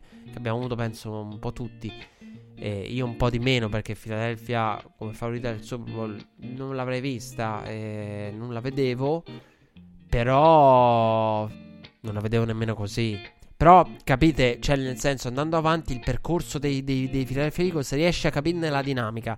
Quei Cowboys non ha veramente senso. Quei Cowboys eh, si, si, sciolgono di fronte a ogni, a ogni avversaria, a gente che non performa al proprio livello. Ce n'è a non finire. E... e invece sono lì e se la devono sudare contro gli, contro gli Eagles. Eh, Seattle ha battuto 30-24 Caroline, una, una, partita molto più eh, indirizzata verso i Seahawks di quanto dica il punteggio finale. Un Kyle Allen intercettato tre volte e un McCaffrey da 87 yard, due touchdown. McCaffrey che fa numeri pazzeschi dalla line of scrimmage quest'anno. E qui però non basta. E questa è una partita, diciamo, eh, a senso unico. E in cui eh, ha guidato addirittura eh, 30 a 10. Poi c'è stato il parziale di, di, di Carolina nel finale. Ma ehm, la partita è stata a senso unico e Panthers con, con errori nel, nei momenti cruciali all'inizio e poi la partita come detto scappa e non è mai veramente in bilico. Una partita che deve portare a tante riflessioni e... perché la classica partita che dici McCaffrey non basta e ti serve qualcosa in più e Kyle Allen quel qualcosa in più non lo sta dando. Rimane una sorpresa diciamo in positivo Kyle Allen contando che è un undrafted free agent eh, però una, una, partita secondo me ti porta a dire... Eh, ti porta a dire... A questo punto io se fossi Panthers valuterei anche Will Greer perché come Kyle Allen era uno dei più elogiati no? tra quelli che si possono sviluppare, da quelli che possono riuscire a ritagliarsi un proprio spazio nel bene o nel male. Eh, lo si diceva di Kyle Allen in serie di draft, ma si diceva ancora di più di Will Greer. Uno no, potrebbe essere l'uomo dei Patriots. Quindi io sarei eh, intrigato anche dal vedere Greer a questo punto. Visto che i Panthers devono valutare tutte le ipotesi. Poi c'è il discorso Cam Newton, dove no, l'idea eh, magari di un cambiamento, perché il fatto è di Cam Newton, uno ricorda no, il, proprio il percorso, però le ultime settimane Cam Newton, magari in questo... È, è strano come cambino la percezione. Man mano, adesso vedendo questo Kyle Allen, uno dice, ah però Cam Newton e però non ricorda che eh, com'è, in che condizioni sono state le ultime uscite di Cam Newton. Però quello che dico a proposito di Cam Newton, il problema non è tanto lo scegliere se cambiare Cam Newton, il punto è con chi lo cambi. È come con i coach, no? Vabbè, sì, dai, lo cambiamo. Con chi? Che poi il discorso è anche quello, se i Panthers, cioè dipende, se i Panthers dovessero trovare, perché tra i free agent con chi lo cambi? Cioè, nel senso, Cam Newton è il più appetibile di tutti, al pari di un Andy Dalton potenzialmente. Manco a dire che ti ritrovi con un James Winston. E dici, sai, sono incoraggiato. No, perché James Winston è sempre più vicino alla permanenza con i Buccaneers, anzi, ormai è praticamente garantita per me. Quindi il discorso Cam Newton è anche con chi lo cambi. E visto che potrebbe essere il free agent più appetibile tra i quarterback e e poi bisogna vedere dove vai a draftare chi ti arriva. Quindi cioè, il discorso è anche sì sì, Cam Newton, sì, sarebbe tutto, non fa una piega secondo me, anzi, secondo me è il momento per i Panthers di resettare tutto. Quindi nel momento in cui hai mandato via il coach, hai, fai proprio piazza pulita e tabula rasa e costruisci e riparti. Cioè, a me non piace, non piace mai. Allora, il problema è uno: nel football americano uno guarda i giocatori, guarda il valore dei singoli. E tu dici il valore di Cam Newton. Però anche nel football americano tendenzialmente brutte cose accadono quando. Quando un front office non ha scelto, il front office ha, eh, non gli è stata data possibilità, eh, o un coach è stato, è stato costretto. Cioè, quando c'è una forzatura, cioè uno si ritrova a, a, ad avere, diciamo, la decisione di un altro eh, sul groppone non è mai positivo. Quindi anche l'idea del no, eh, Cam Newton, eh, tengo Cam e scelgo un nuovo coach.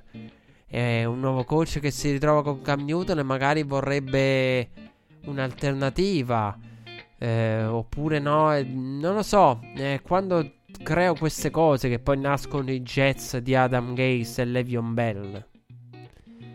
A proposito, voglio andare al challenge perché questo mi riguarda personalmente. Che bello. Allora, Levion Bell è andato a giocare a bowling, no? Dopo essere la settimana scorsa è stata la polemica. Levion Bell è andato a giocare a bowling quando era influenzato. Io voglio dire, io ci ho giocato per una vita con la febbre a bowling. Cioè, io alcuni dei giorni più importanti della mia vita sono stati fatti in condizioni di, di, di febbre, di influenza clamorosi. Ma giocare a bowling con la febbre, io ho fatto diverse volte. Si fanno anche dei buoni punteggi. Levion Bella ha scherzato su questo. Io mi ricordo proprio diverse situazioni in cui sono andato a giocare a bowling con la febbre. Che è una di quelle. Perché il bowling con la febbre è una di quelle cose che tu dici, vabbè, ma ma oddio, eh, si potrebbe evitare, però poi nel momento non dice, ma vabbè dai, sto attento, cerco di... di, di, di, di mm, mi copro bene se devo andare al freddo, mm, cerco no, di, di, di, non sforzarmi troppo, no? Cerca di non sudare, come dicono i genitori e i figli. E, però ecco, cioè, quello che dico è, diciamo, un po' più che altro, allora il discorso è il discorso è che ci stavo riflettendo in questi giorni. Il problema non è la malattia o come uno sta, ma è, cioè, nel senso, lui è andato a giocare a bowling. E va bene, ma il discorso non è il fatto che vai a giocare a bowling.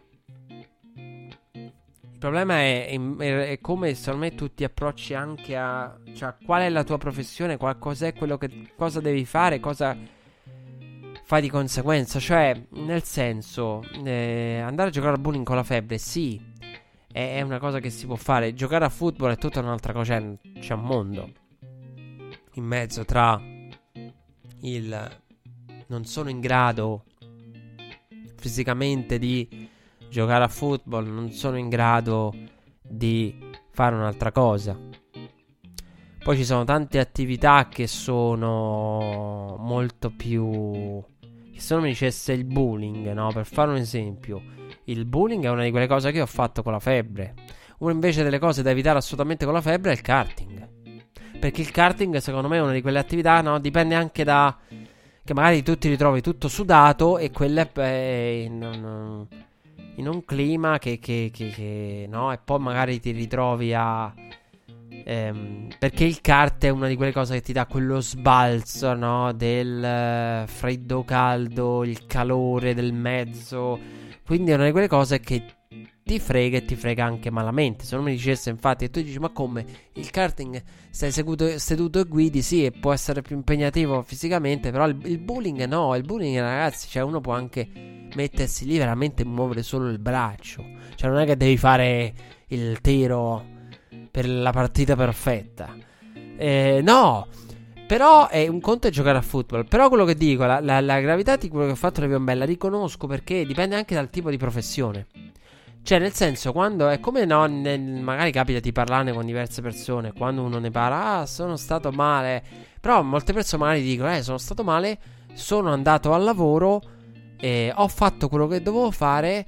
E, e quindi lo sai che ti dico, prendo e vado a giocare a bowling, prendo ed esco, prendo e faccio quest'altro. Cioè, nel senso, eh, come ci sono andato al lavoro, mi, mi ci vado a divertire, no? Faccio questo sforzo anche per andarmi a divertire, mi pare coerente. E il discorso di Levion Bell è che lui non fa una professione dove dici, vabbè. Ehm, cioè, lui praticamente si è dato malato. E quello è il discorso. Era come una persona che si fa trovare no, alla, alla Fantozzi in malattia in giro. E, ehm, però il discorso no, del io devo giocare a football, quindi eh, faccio un'attività che richiede il 100% fisico, dovrei cercare di recuperare eh, però allo stesso tempo no, scelgo di uscire perché mi hanno consigliato di uscire. Però non mi hanno fatto via- viaggiare con la squadra per evitare il contagio. Perché poi no, nel periodo di, di, di, di influenza vediamo anche queste cose. No? I Patriots che fanno viaggiare gli influenzati in un aereo separato. E Kraft ha questa possibilità, ha questa possibilità a livello economico e quindi evitiamo il contagio. E, ehm, però ecco, eh, il discorso è quello, no? Della tua professione dovresti cercare di recuperare fisicamente al meglio il prima possibile. E, ehm, però riconosco anche del ragazzo, cioè nel senso non è un uh, big deal come direbbero gli americani perché giocare a bowling con la febbre si fa, si può fare benissimo, io l'ho fatto per una vita, quindi quello è il discorso. E il discorso, però, allo stesso tempo potrebbe essere: però tu non devi recuperare per andare a giocare a football da professionista con un contratto come quello di Levion Bell, dove no, ti dai malato in un lavoro dove eh, vieni ben retribuito e tutto quanto, e per non lo so. Eh, il discorso, diciamo, sono quelle cose di cui si chiacchiera, chiacchiera la stampa americana. Però, ecco, no, non, non, è secondo me nulla di grave. Anche se solamente andare a giocare a bowling di Levion Bell. Perché il fatto è. Uno può andare a giocare a bowling, cioè, cioè ci sta. Non è che lo, lo, lo giudico e lo critico. Ah, è poco professionale. Secondo me non è il fatto. E secondo me è una cosa che lui fa pensando anche, vabbè, ma devo uscire di casa. Quasi quasi me ne vado a giocare a bowling di sabato fino a luna. E, ehm, e poi no, del... Um, magari anche perché lui, lui è, uscita, è uscita la notizia che si sente mal utilizzato dai Jets, cosa vera. Eh, già siamo al tramonto forse di questa esperienza, di questa convivenza. Quindi c'è anche l'idea, ma lo sai che ti dicono come quello che tu dici, ma, ma guarda che i tuoi... ti sei dato malato ma ti sei fatto beccare in giro, qualcuno si, si incazzerà al lavoro da te e tu dici vabbè ma se tanto che me ne frega eh, mi sono stufato di, di, di, stare qui. Quindi anche secondo me il, eh, quello di Avian Bell non è solo quello che fa, ma è il perché lo fa. Io mi concentrerei più su quello, cioè nel senso di dà l'idea di essere ma sai che ma vado a giocare a bowling ma chi se ne frega dei Jets e di Adam Gaze che mi utilizzano pure male secondo me ecco è più il pensiero eh, la, la, dinamica di pensiero che c'è nella sua testa che dice una cosa del genere poi ci siamo arrivati a parlare di Levion Bell non lo so Ah sì, dal front office e dell'ownership e coach qualcuno che si ritrova gli altri sul groppone. E quindi Carolina dovrà valutare tutto questo. E invece qui sul groppone si trova una sconfitta pesante, un addio pesante il pubblico di Oakland. E io, io non ce l'ho fatta a vedere il post partita. Quando è finito ho detto basta, togliete sta roba, io non voglio vedere. Eh, qualcuno dice che sono stati fischiati alcuni giocatori, compreso Carri. In realtà io l'ho visto andare a salutare al pubblico. Quindi, perlomeno per quando la partita io l'ho vista, finché era, l'ho coperta e l'ho vista, l'ho visto che salutava il pubblico. E una partita indecente, uno direbbe sì, il, qualcuno, Mike Lombardi diceva Al Davis farebbe rotolare teste oggi, ma io dico anche Al Davis non si sarebbe trovato in questa situazione. Io lo trovo ingiusto. Io credo che non sia esistita. Io non so se c'è una relocation peggio di questa. Cioè che uno dice, ma vabbè, i Chargers, si parlava di Londra, Londra qua, Londra là, la fattibilità di Londra, se ne parlerà ancora di più durante l'off season, se ne parlerà in modo approfondito quando usciranno i calendari, le nuove, le nuove quando in estate noi vi citiamo sempre la, le International Series, quando gli International Games, dove verranno giocati, quando e perché. E si riparlerà dei Chargers a non finire. Però mh, mm, la storia dei Raiders a Oakland, Oakland che si è vista anche spogliata dei Warriors recentemente, quello vabbè lo può, lo può, si può anche capire perché rimane nella zona. Qui invece si va a Vegas dove, dove una parte della tifoseria già è pronta ad andare in trasferta, quindi li vedremo. Black Hole on the road, però eh, un'altra metà magari non ha la possibilità economica, non ha i mezzi, non ha la voglia e, e non seguirà la squadra. Quindi è triste, cioè è veramente triste vedere una tifoseria che dice io continuerò a seguire la mia squadra e mentre gliela stanno portando via. E questo è veramente ingiusto. Cioè, se, allora, se Lewis, se Lewis ha accolto in un certo modo l'addio dei Rams, eh, anche lì no, c'era dispiacere. C'era Joe Buck che l'ha coperta. Lui, no, che è il padre, uomo di St. Louis, in treccio con, la, con il mondo dei Cardinals. Jack Buck eh, ha lavorato per i Cardinals, tifosi dei Cardinals, sia lui che il figlio hanno raccontato quelle, quella relocation lì. Poi ci sono stati i racconti dei Chargers, dei Philip Rivers che diceva no io rimarrò, rimango qui, una parte di, di, me rimane qui, la mia famiglia ha vissuto qui, c'è il legame con, con eh, San Diego. Questa è la più clamorosa di tutte. Perché i Chargers dici qual è il senso visto l- lo sviluppo, però nella logica dici vabbè Los Angeles, Los Angeles. Diciamo lo puoi capire, San Diego, Los Angeles. Eh, qui è proprio... Mm, dici vabbè, i Warriors li riesci a capire, i Golden State Warriors. Eh, per quanto riguarda i, i St. Louis, puoi dire vabbè, St. Louis dispiace per i Rams, però Los Angeles, i Rams hanno cominciato ad avere il proprio seguito, sono stati una squadra simbolo di Los Angeles con McVay, rinnovamento e poi puoi diciamo imputare a St. Louis di essere un pubblico di baseball, perché poi è quello. Cioè, nel senso, con tutta onestà, quello che si può dire il pubblico di St. Louis è un pubblico che ti fa Cardinals. Cioè, St. Louis è la città dei Cardinals, è la città del baseball. È una delle città con più tradizione a livello di baseball nella storia recente. Quindi mh, gli puoi imputare questo.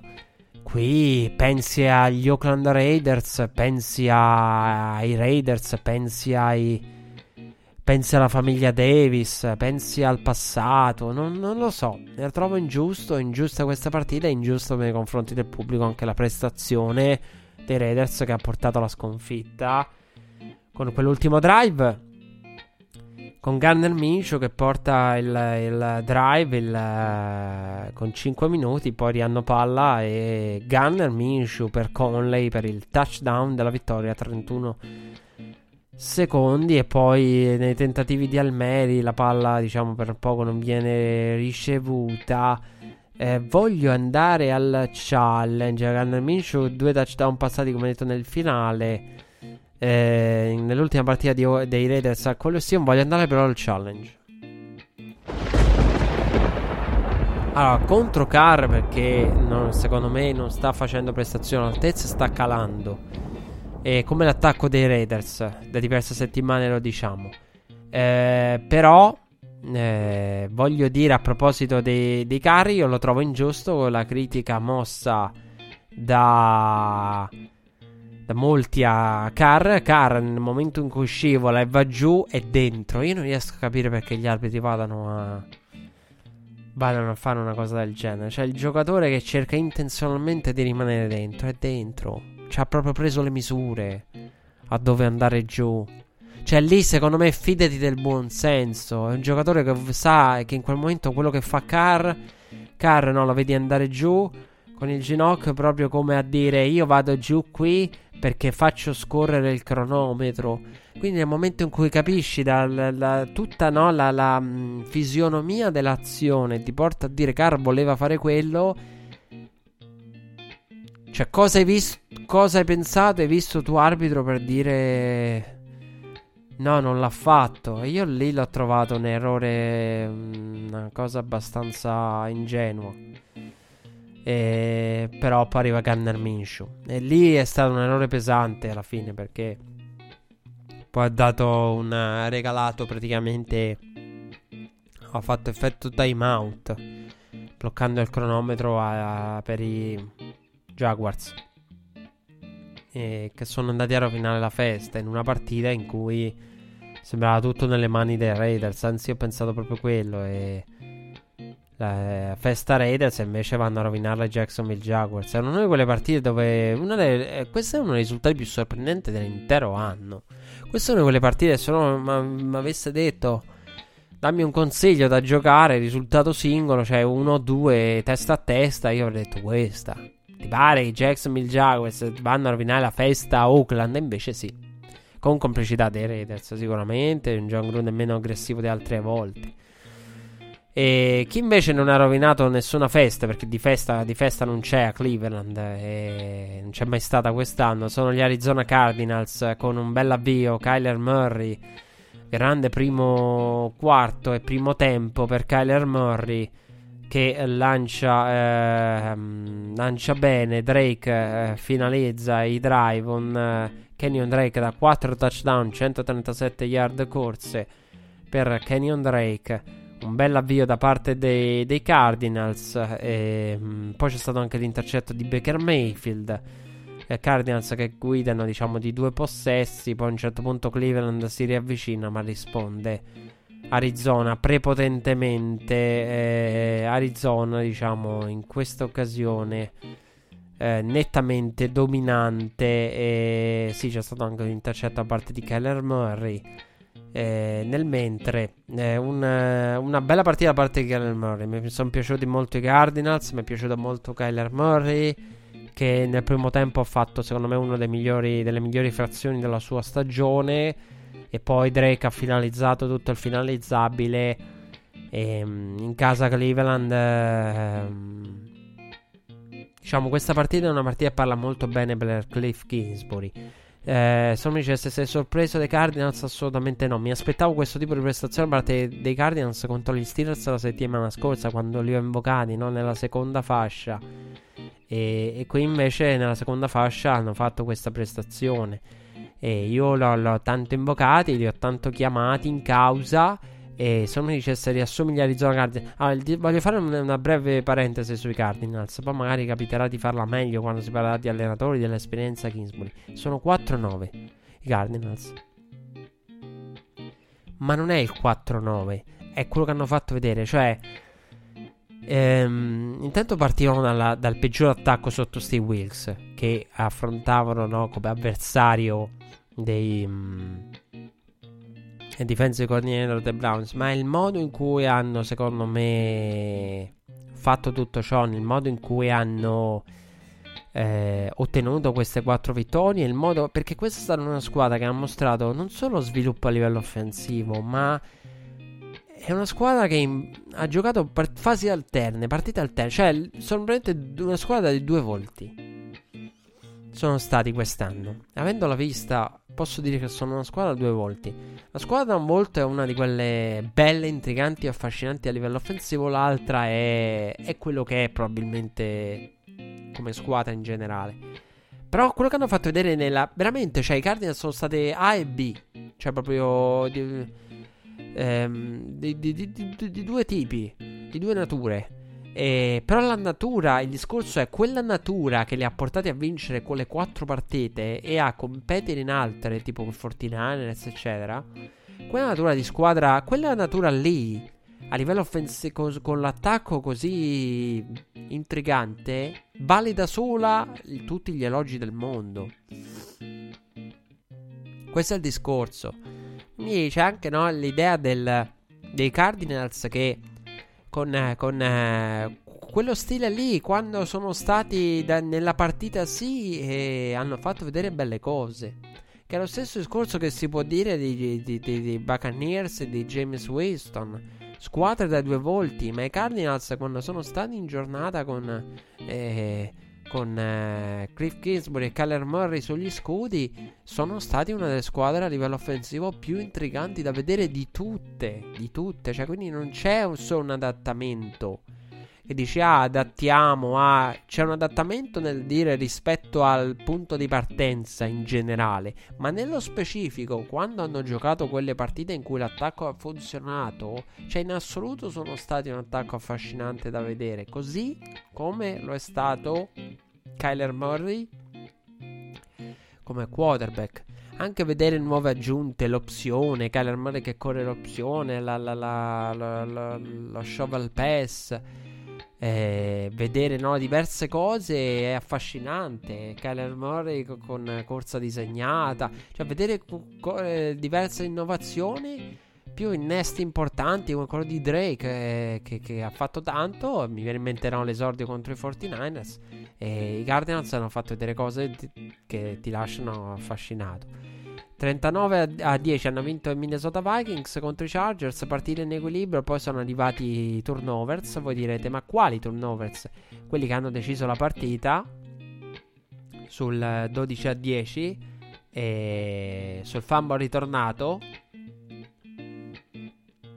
del 19 a 10, però fino a quel momento la partita da 12 a 10 e poi ci sono stati praticamente turnover, turnover, turnover, turnover eh, negli ultimi possessi dei, dei, dei Chargers. Eh, voi direte quali turnovers? Perché i Chargers ne hanno totalizzati 7.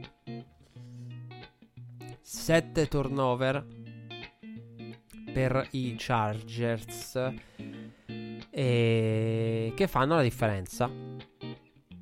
Poi il numero delle yard è uguale, ma 7 turnover. E la, la cosa assurda è che Minnesota ha forzato nella sua storia diverse partite, tipo 7-8 partite in cui ha forzato 5 turnover. Questa è una statistica curiosa. Cioè, tu dici, ma le partite 5 turnover sono per alcune squadre meno rare di quello che si pensa, e meno rare di quello che si pensa in generale, partire 5 più turnover. La cosa bella è che i Vikings hanno anche un record negativo nelle partite eh, con 5 turnover e più. Cioè, hanno trovato il modo, hanno un record negativo proporzionato anche a quello che i 5 turnover ti danno. Cioè, della serie, come fai anche a perderle? E quindi nella storia de- dei Vikings c'era questo record storico curioso eh, per quanto riguarda i Chargers, disastro, fumble, errori, eh, due fumble mi pare, almeno ne avevo visti e contati due guardando la partita sicuramente di, di, di Melvin Gordon è partita che si trasforma in un blowout come blowout è stata la vittoria dei Dallas Cowboys per 44 a 21 contro i Los Angeles Rams, partita a senso unico. Goff a un certo punto si fa anche male, ma la partita a senso unico dal momento dall'inizio, da, dall'intercetto di Sean Lin, poi la partita degenera e i Rams non riescono più a costruire niente. I Cowboys finalizzano a loro volta con la partita che veramente diventa un blowout. Vediamo anche Cooper Rush nel finale comparso in campo. Bene Zick, bene eh, Pollard, entrambi sopra le 150 yard, mi pare. Se qualcuno me lo conferma a livello statistico prima che sparo qualche cavolata, 631 yard su 12 portate per Pollard, anche Zick. Eh, sopra in tripla cifra e mm, molto bene ehm, i Cowboys. Questa partita, bene Zeke, bene Pollard, bene running game. Duck ha fatto il suo, una partita abbastanza pulita. Poi, ovviamente, oltre al turnover e Sean Lee, la partita all'aperta, no? il touchdown di Tevon Austin. che è il big play che ha aperto proprio in due la partita e idealmente che a livello reale e pratico ha aperto proprio in due la difesa dei Rams, imbarazzante con la difesa dei Rams che ci si aspettavano una prestazione migliore. Rams che poi arrivano a 21 punti, sì, ma costruendo nel finale con un McVay aggressivo che banca il challenge per guadagnare il primo down sulla finta di panta alla fine, quindi proprio di tutto pur di renderla diciamo decente a livello almeno di punteggio per i Rams che dire dei Rams? È giusto così. Eh, mi dispiace perché questa è una squadra che paradossalmente in un contesto come quello dei prof mi, affa- mi, avrebbe affascinato più di altre perché sono quelle squadre che magari se trovano una giornata di grazia sono molto più pericolose di altre che magari vanno a fare no, la comparsa. E a parte che nella NFC non c'è questo problema. Però più un discorso no, se uno mi dicesse Steelers o... o Steelers o Rams per dire chi vuoi, no? Come pe- peggiore delle ipotesi. Uh, Titan, eh, mi prenderei tutta la vita Rams, anche se stanno nell'altra conference. Però deludente, interrogativi che si devono porre sul futuro. Quella trade per John Ramsey che io continuo a dire non ha proprio senso. Io non l'ho trovata suicida. E, e poi ecco, io non sono d'accordo sulla narrativa su Todd Gurley. Mi dispiace, non mi trovate d'accordo. Todd Gurley va visto. Todd Gurley va visto, va capito, vanno lette le statistiche.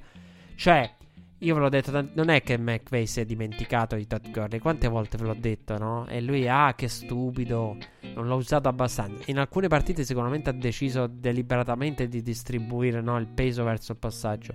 Ma ragazzi, Todd Gurley non faceva paura a nessuno. Todd Gurley, la percentuale di, di box pesante di Todd Gurley è precipitata. Precipitata. Cioè, Todd Gurley. Che, che nonostante no, l'Eleven personnel e tutto quanto hanno alleggerito ancora di più il box.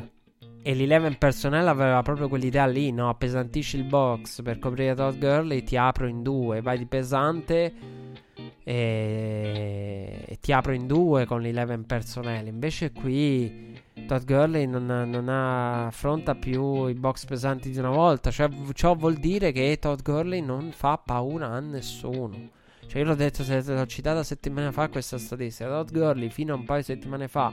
Poi ha, ha dimostrato segni di ripresa. Non è una questione di McVay come lo utilizza. Todd Gurley non è al 100%. Todd, anche la partita contro i Seahawks, quel famoso field goal di Greg Zerline.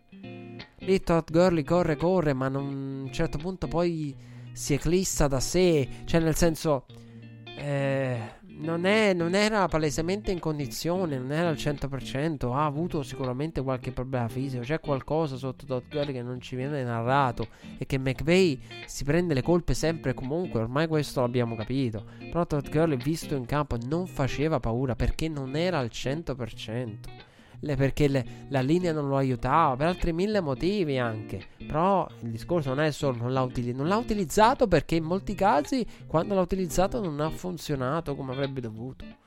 Il running game dei Rams con Todd Gurley. Cioè, l'anno scorso si parlava dei Cowboys e dei Rams. L'ultima volta che si sono incrociati c'era CJ Anderson, mattatore di quella partita. CJ Anderson.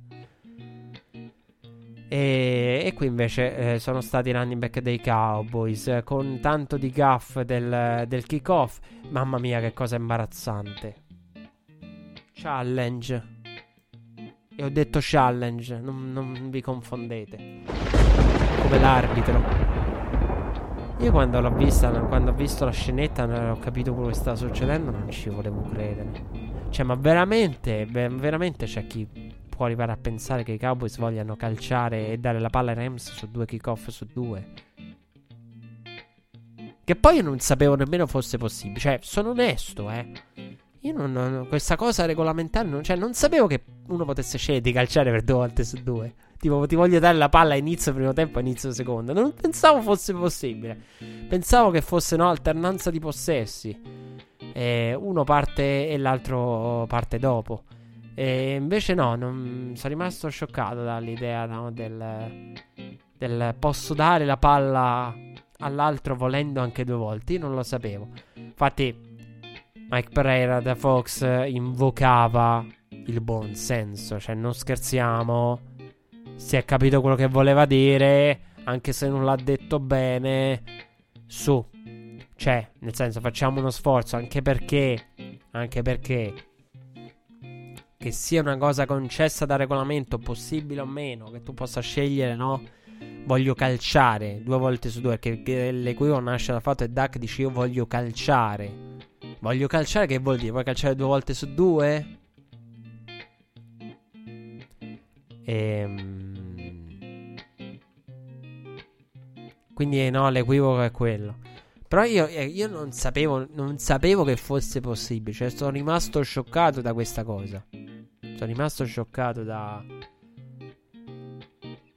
da questa cosa. Come sono rimasto scioccato anche dalla partita playoff tra gli Oilers e non mi ricordo chi. Ehm, con Hunt che poi si trasferì a Kansas City. Oddio, c'è un vuoto di memoria. Aiutatemi, regia. Da una parte sicuramente c'erano gli, gli Oilers. Ehm, datemi una mano in regia, grazie. Ehm, nel mentre, no, dicevo, e fu, fu persa per, cioè, non è che fu persa perché poi andò in un successivo ulteriore overtime. Però, ecco, la. La.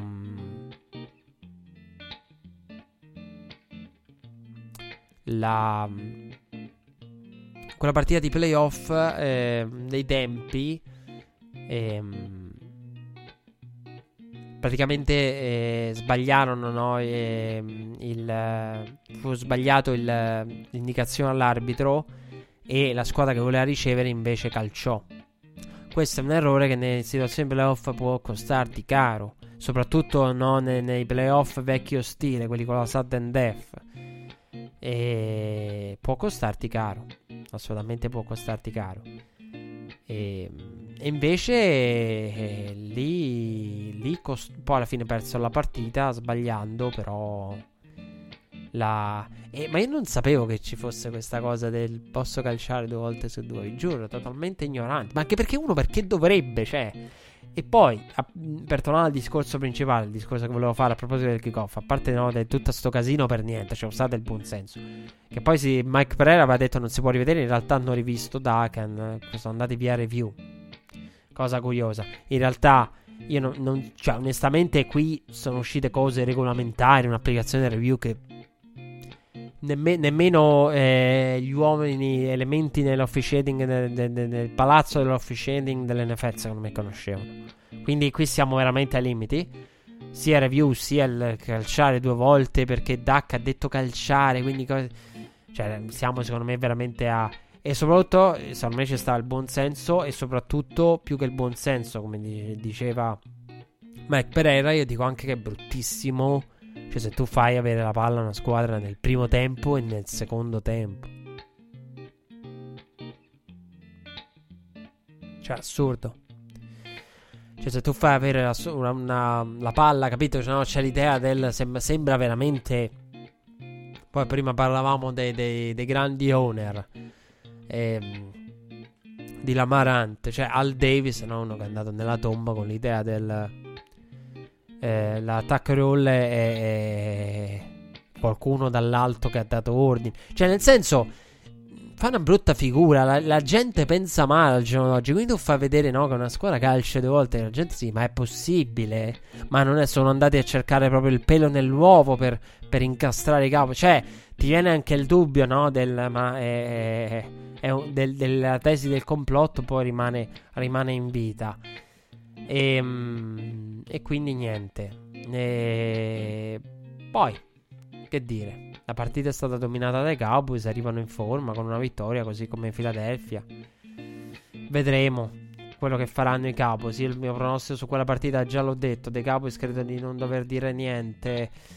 Eh, anzi, no, due paroline su Urban Meyer. Due paroline su Urban Meyer le voglio dire. A questo punto, a questo punto poi facciamo una bella cosa che mi è venuta in mente in questo momento riguardo il finale. In questo momento su Patriots, ecco, forse la cosa migliore è di dire e non dire niente sui Patriots, visto che sui Patriots ci voglio riflettere con un'ulteriore calma perché la situazione è molto complessa e farsi un'opinione è molto complicato perché si, fa, si va sull'ipotetico.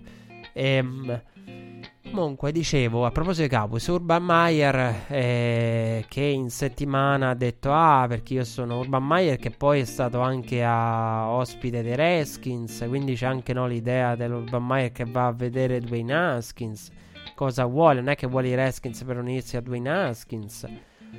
Eh, no, secondo me sta cercando di, di, di alzare il prezzo, di, di no, far rosicare, di, mm, far ingelosire Jerry Jones, no, come si direbbe in altri contesti e di, no, di far vedere che è desiderato e che è ricercato, ma perché io credo veramente che sia suicidio andare ai Redskins. E, um, quindi no, c'è stato il discorso Urban Meyer e Urban Meyer ha detto eh, per, per, i, per i Cowboys eh, una di quelle piazze a cui non puoi dire di no, ti chiama Dallas, è come i Lakers, è come gli Yankees, è come i Celtics, è come... Eh, sono le grandi franchigie, no? Mi, mi verrebbe da dire come Pittsburgh, come può essere Green Bay per la storia, no? Chicago anche, quelle, quelle piazze storiche nel mondo NFL, vabbè Dallas è no, l'America's Team e lo è diventato proprio no, con il Thanksgiving, quando nessuno voleva giocare eh, nel giorno del Thanksgiving Dallas ha cavalcato questa cosa. Mi pare di avervelo raccontato una puntata del Thanksgiving ed è diventato l'America's Team proprio è il punto di riferimento del giorno del ringraziamento. Il giorno d'oggi Dallas è quella che dice oh buoni tutti. Quando è ai tempi non ci voleva giocare nessuno oggi ci vogliamo, ci vogliamo giocare noi continuare a giocare noi. Chi è? Me la prendata in quel posto. Eh dove eravate ai tempi? Eh, amanti del Thanksgiving, dove, dove, eravate ai tempi quando nessuno voleva quel palcoscenico lì e la scomodità, diciamo, perché era vista come tale del Thanksgiving? E quindi Dallas è una di quelle piazze.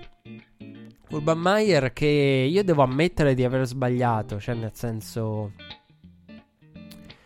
Urban Meyer Cowboys non so, non so se credeteci, il fatto che io ve lo dissi ormai praticamente credo un anno e mezzo fa, due anni fa, le scene di Urban Meyer sulla sideline erano qualcosa di spaventoso. Dove veramente tu temi per l'incolumità di quella persona.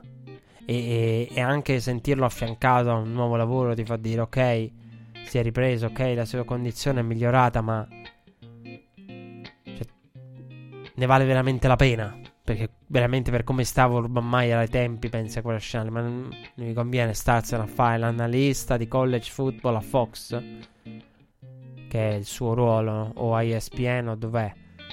E, mm, quindi no, dici, non gli conviene fare l'analista e starsene buono, ha fatto... Ha avuto grande successo. È chiaro che per un Urban Meyer allenare i Cowboys e vincere con i Cowboys con quello che ha il potenziale di Dallas, che poi Urban Meyer ha parlato anche di questo, significherebbe elevarsi a tra i più grandi di tutti i tempi di entrambe le realtà, collegiale e professionistico come football. Cioè, se vinci con i Cowboys dopo quello che ha fatto a Io State, a Florida, e... entri tra i più grandi di tutti i tempi proprio. Cioè, scali posizioni in una maniera che già dici è nell'all time, no? Dei coach collegiali NFL è comunque in una posizione buona all time sarebbe no, non, non messo tanto male tra quelli all time, contando college ed NFL, se vinci a Dallas eh, e crei una mini dinastia, magari un Super Bowl e qualche championship, un paio di, di, di successi anche, magari. Vedo più probabile il Super Bowl singolo che la dinastia, che quello che hanno fatto i Patriots è difficile da replicare. Però ho capito, eh, a livello all time college eh, vai veramente in alto. Cioè fai un bel salto, fai un bel salto un grosso salto. Cioè, tra essere un buon coach all time, eh, diventi uno degli elite, diciamo, a livello di risultati, eh. Di varietà di risultati. Poi non è che non è nemmeno il Super Bowl che porterebbe Urban Meyer ai livelli di alcuni, anzi di alcuni che sono già in NFL. Però, hai capito, rientri nel mondo dei Pete Carroll, rientri nel mondo di, di, di quei pochi eletti che, che, hanno avuto successo e creato, diciamo, dinastie collegiali in NFL. E, ehm, hai questa opportunità. Però ecco, mi ha sorpreso. No, dicevo, mi sono sbagliato perché due anni fa io dicevo tanto di Urban Meyer, Urban Meyer che uh, un anno fa e non, non, ci credevo. Per me erano tutte speculazioni quella là. Poi torna allena Green Bay, torna allena Aaron Rodgers. Qui dico, eh, no, de, Urban Meyer dico che io trovo assurdo, no, pensare, ma dai che mo fa finta, no, non fa finta, non ha fatto finta. Io lo dissi ai tempi, difficile che ritorni, però mai dire mai, magari no, si, si riprende, le sue condizioni di salute migliorano, quello che poi è successo, diciamo, e poi magari un pensierino al ritorno ce lo fa, però non me l'aspettavo. Poi sul fatto che sia stato scorretto nei confronti di Jason Garrett, che parla di cosa significherebbe allenare, no? direi di sì. Ehm che, che mm, a, quella, a, quella, a, quella, squadra, quando in realtà quella squadra ha ancora un allenatore tut, a tutti gli effetti impiegato e sotto contratto per quest'anno, quindi non è che c'è il posto vacante. Non è proprio bello, non è proprio corretto, però non l'ha fatto con cattiveria secondo me Urban Meyer. È uno dice coach fanno cose che loro non gradirebbero fossero fatte a loro perché ormai non avrebbe gradito magari una cosa fatta al contrario nei suoi confronti. Però capisco anche il messaggio che, che, che, che vuole dare no? del Dallas non si rifiuta, che secondo me è un discorso che si può fare anche con Lincoln Riley e con altri. Cioè veramente una panchina difficile da rifiutare. Poi c'è l'incognita del difficile da rifiutare. Pensi di poter convivere con Johnny Jones e non ci riesci. Comunque, eh, passando invece alla vittoria dei Falcons sui San Francisco 49ers, 49ers sorpresi dai Falcons, una partita rocambolesca con il finale, touchdown, la, la giocata torna indietro, poi mancato touchdown, corto sulla goal line, la ricezione, sul passaggio di Matt Ryan e poi invece no, review e touchdown e vittoria con eh, il sorpasso con eh, i, i Falcons che poi aggiungono ulteriormente punti e aggiungono ulteriormente punti con, ehm, con l'ultima giocata con il fumble ritornato aggiungono ulteriori 6 punti è una di quelle partite no? Lo spread lo spread lo spread. Qui vabbè se avete giocato lo, lo spread l'avete persa perché lo spread era in favore 49ers però una di quelle se avete giocato l'under e l'over vi ritrovate un over quando in realtà è una partita da under questa e non giocate l'NFL, non voletevi male. Esistono, cioè, nel senso, giocatela perché la gioco anch'io. Però non voletevi troppo male. Perché l'NFL, l'NFL è bastarda. E quando Bill Belichick dice che la differenza tra una, una squadra vincente in NFL e una perdente sono due o tre giocate per partita, ha un fondo di verità la considerazione. Qui diciamo sono stati sorpresi. Su chi avesse il vantaggio non lo so perché il fatto è ah, probabilmente il vantaggio lo avevano entrambi. Perché eh, Kai Shannon conosce la difesa di Queen, conosce lo schema di Seattle, anche perché è lo schema applicato anche da Sale, quindi Sale proviene da Seattle, quindi conoscono la natura di quella difesa. Però è anche vero che eh, il, uh, secondo me il vantaggio maggiore paradossalmente secondo me lo avevano i, i, Falcons perché è vero che è stato da entrambe le parti il vantaggio però ci ho pensato bene. E il defensive coordinator dei Falcons era wide receiver coach e lavorava sotto Kai Shannon cioè quindi da assistente dell'allenatore avversario diventa defensive coordinator magari riesce ad avere no, per, per, proprio perché ha lavorato a contatto diretto con Kai Shannon da assistente offensivo e ha conosciuto quel sistema a livello offensivo e poi se lo ritrova contro la defensive coordinator.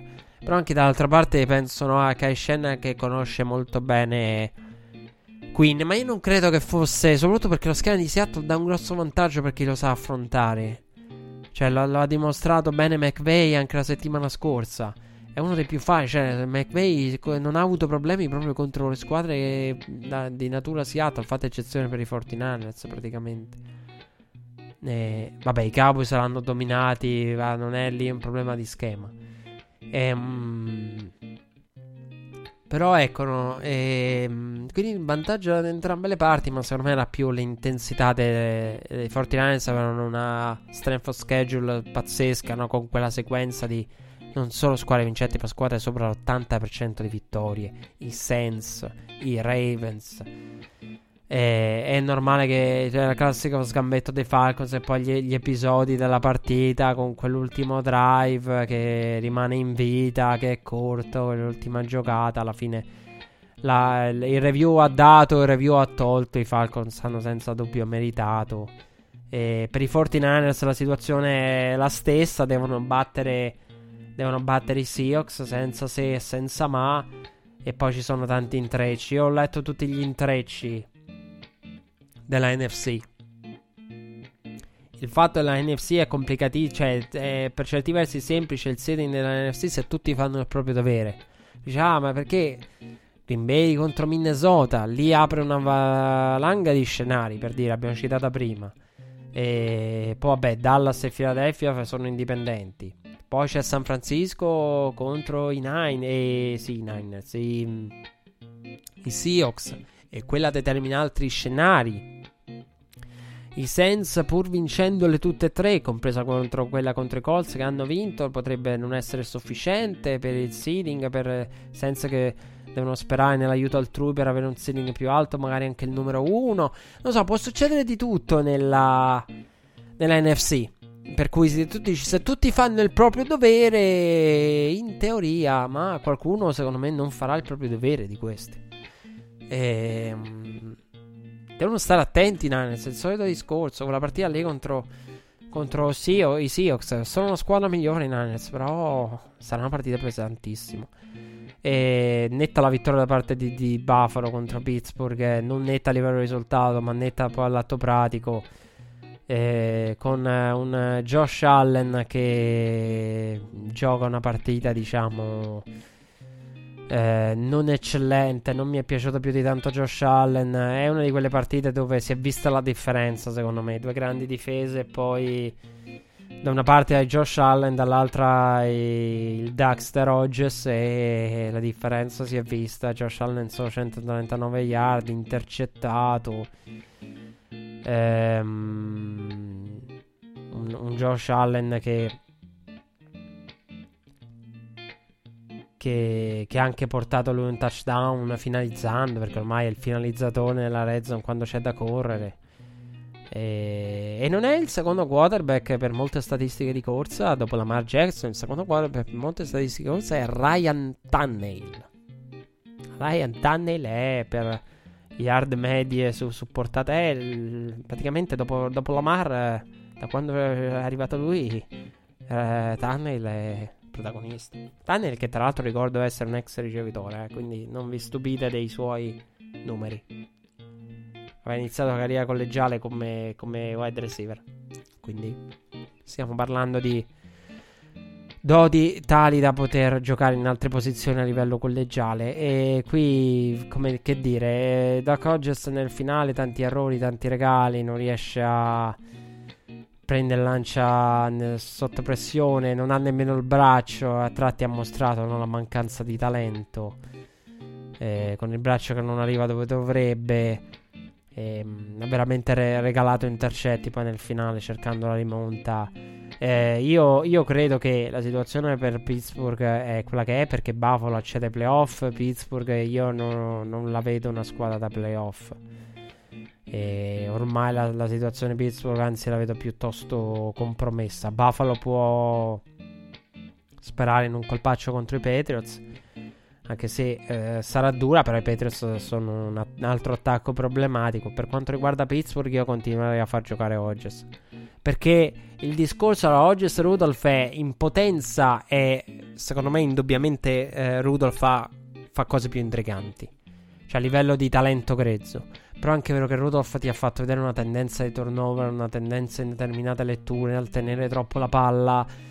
Cioè, Ogges almeno riesce a completarti quei due o tre passaggi dove dici. Dove dici, qui c'è qualcosa che mi permette di competere per la partita. Rudolph è quello, il discorso che ha fatto Tomlin. Poi chi dei due sia veramente meglio se li metti là come talento grezzo a lanciare, eh, non lo so. Però oggi ha dimostrato no, di poter trovare quelle due o tre giocate in un modo o nell'altro e di limitare i danni. E qui eh, non, è, non, è, riuscito a farlo. Però è quello che dicevo io, che io vi dicevo la settimana scorsa, diventano la sitting duck.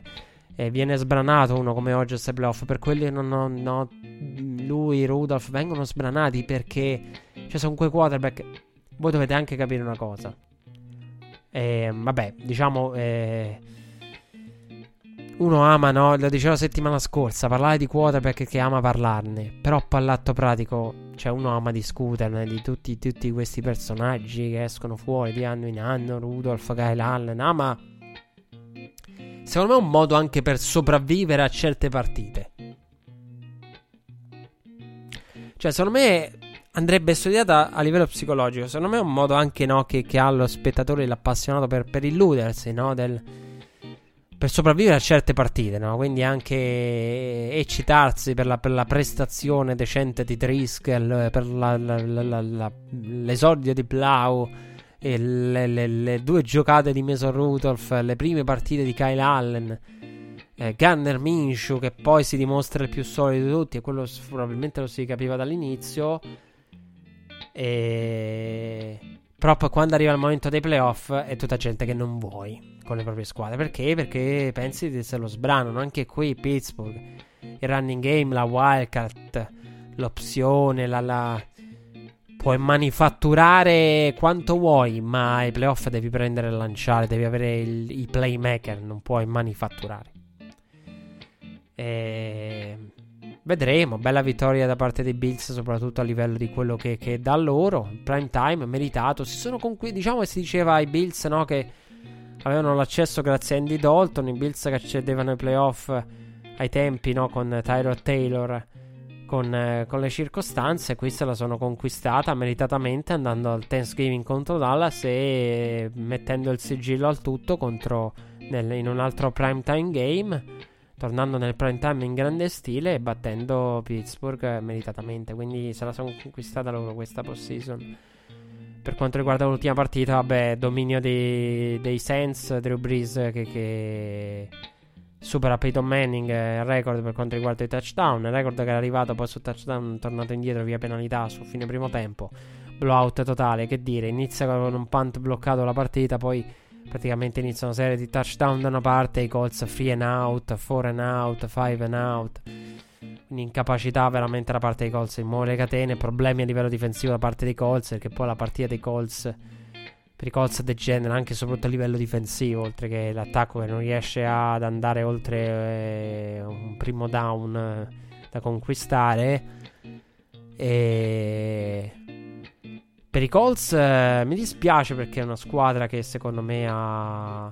Però anche sono contento, i tifosi dei Colts secondo me possono essere paradossalmente non contenti perché non è mai bello perdere. Però che queste sconfitte qui diano l'idea no, ai Colts del dobbiamo perfezionare questo, la difesa manca in questo, la difesa ha avuto problemi per questo, l'attacco ha sofferto quando è mancato Tizio, l'attacco con Brissette è così, con un altro al posto di Brissette potrebbe essere... Con... Cioè, pone una serie di interrogativi che verranno posti dal, dalla mente, dalla mente che è il miglior general manager dell'NFL, Chris Ballard. Quindi... No, il Chris, Chris, Ballard che a fine stagione si pone questi interrogativi, secondo me per il futuro dei Colts può essere una cosa buona. Molto più buona di un accesso ai playoff in una division come la South caotico. Perché ti poni quei due o tre interrogativi che magari ti portano a ritornare ai playoff da protagonista. E con il coaching staff il front office c'è tutto, c'è tutto. Gli elementi giovani ci sono. Quindi, no, ti pone t- questa finale di stagione, ti porta degli interrogativi che, la cui risposta, se trovata la risposta giusta, può portare a un futuro migliore per i Colts. Credo di aver detto tutto. E vi volevo parlare di qualcos'altro? Probabilmente sì. Vi volevo parlare dei Patriots. Allora, sul discorso Patriots io lo voglio saltare perché il discorso Patriots è un qualcosa che, mm, che ho letto tanto, ho ascoltato tanto, mi sono informato tanto, ci ho riflettuto tanto, ma è una cosa molto contorta. Per cui ci voglio riflettere ancora più a freddo. Perché io penso che quello che abbia fatto Patriots, abbiano fatto i Patriots non vada sminuito non vada sminuito e non vada in alcun modo detto ah ma sono i Bengals. No perché c'erano i Jets di Eric Mangini. E già che cito Eric Mangini che io conosco benissimo, che tu dici, ma Zach Taylor, Eric Mangini lo conosco, perché lo, lo sento tutti i giorni o quasi, Eric Mangini è in cima delle mie classifiche, tra quelli che no, chi è più in alto a livello di carriera di football e, e, riesce a comunicare peggio. Cioè, voi ascoltate Eric Mangini e dite: Ma questo veramente era un coach NFL? Ma come cavolo? Cioè, quelli che no, tu dici. Mamma mia, ma veramente, cioè, veramente questo era un coach. Perché ha fatto due settimane fa una considerazione su Brady e Mahomes. Tipo, tra Brady e Mahomes lui prenderebbe ancora Brady. Cioè, in questo momento 32 squadre su 32 prendono Mahomes. Cioè, Mahomes che non ha dimostrato, ragazzi. Cioè, lì siamo a una. E lì capite anche perché Eric Mangini non ha avuto successo come head coach. Proprio perché è una mentalità poco dinamica, chiusa, no? Brady è Brady e non si discute. Ma Holmes è giovane, deve dimostrare. Questi giovani devono sempre dimostrare, dimostrare, sì. Poi passa il treno. Chi ragiona così in NFL, no? Fa, fa la fine, fa la fine de, de, de, come John Elway, no? Flacco, un veterano, ha dimostrato. Passano i treni quando si cominciano a fare questi ragionamenti. Eli Manning, Eli Manning, Eli è sempre Eli. Cioè, nel senso, il tempo passa. Quindi nessuno sta dicendo che, che Brady è il peggior quarterback dell'NFL, anche se le statistiche non sono per niente eh, positive a tal proposito. Ma tra Brady e Mahomes, 32 squadre su 32, compresi Peters, prenderebbero Mahomes subito per prospettive, per potenziale, per talento, per tutto. Però ecco, già che tu spieghi Eric Mangini che viene dal tuo staff, sa le tue dinamiche, le tue, ti dice no, no, no, e tu lo spiro stesso. Quello non è, però è anche vero che sono dell'idea del ridicolo alla regola. Quindi, diciamo, per darvi un... Uh, un'introduzione di un argomento che poi affronteremo con calma. Tanto usciranno ulteriori dettagli, è uscito il video, usciranno altre cose, NFL investigherà anche se non sembra intenzionato a dare sanzioni pesanti. Però ecco, quello che dico io è... Ma sono i Bengals... No, non, non, non ragionate in modo così banale. Perché i Jets di Eric Mangini non sono tanti, anzi mi fanno più paura i Bengals di Zach Taylor. Perché potrebbero avere Joe Burrow, potrebbe essere una squadra tra un anno, no? Come i Cardinals. L'anno scorso non se le filava nessuno. Adesso si narra che gli uomini di, di, di Cleveland vadano no, ad Arizona a chiedere come and get me, veniteci a prendere.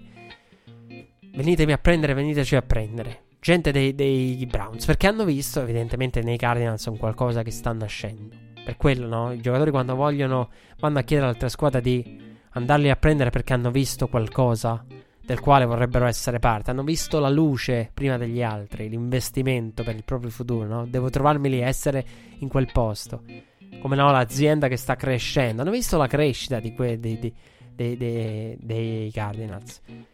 E... Però ecco, quindi dico attenzione, non sminuirei troppo. La regola è una regola del cavolo. Però il fatto che, ah, ci sono i Bengals, se la rischia per i Bengals. No, uno che spia i Jets di Eric Mangini se la rischia con tutti. Eric Mangini che ha lavorato per lui, quindi che conosceva benissimo, quindi può magari intuire meglio, riuscire... Magari ti giochi la casa e devo spiare, spio qualcuno che non conosco. Quindi c'è anche il ragionamento opposto. Quindi non andrei a sminuire con il fatto dei Bengals.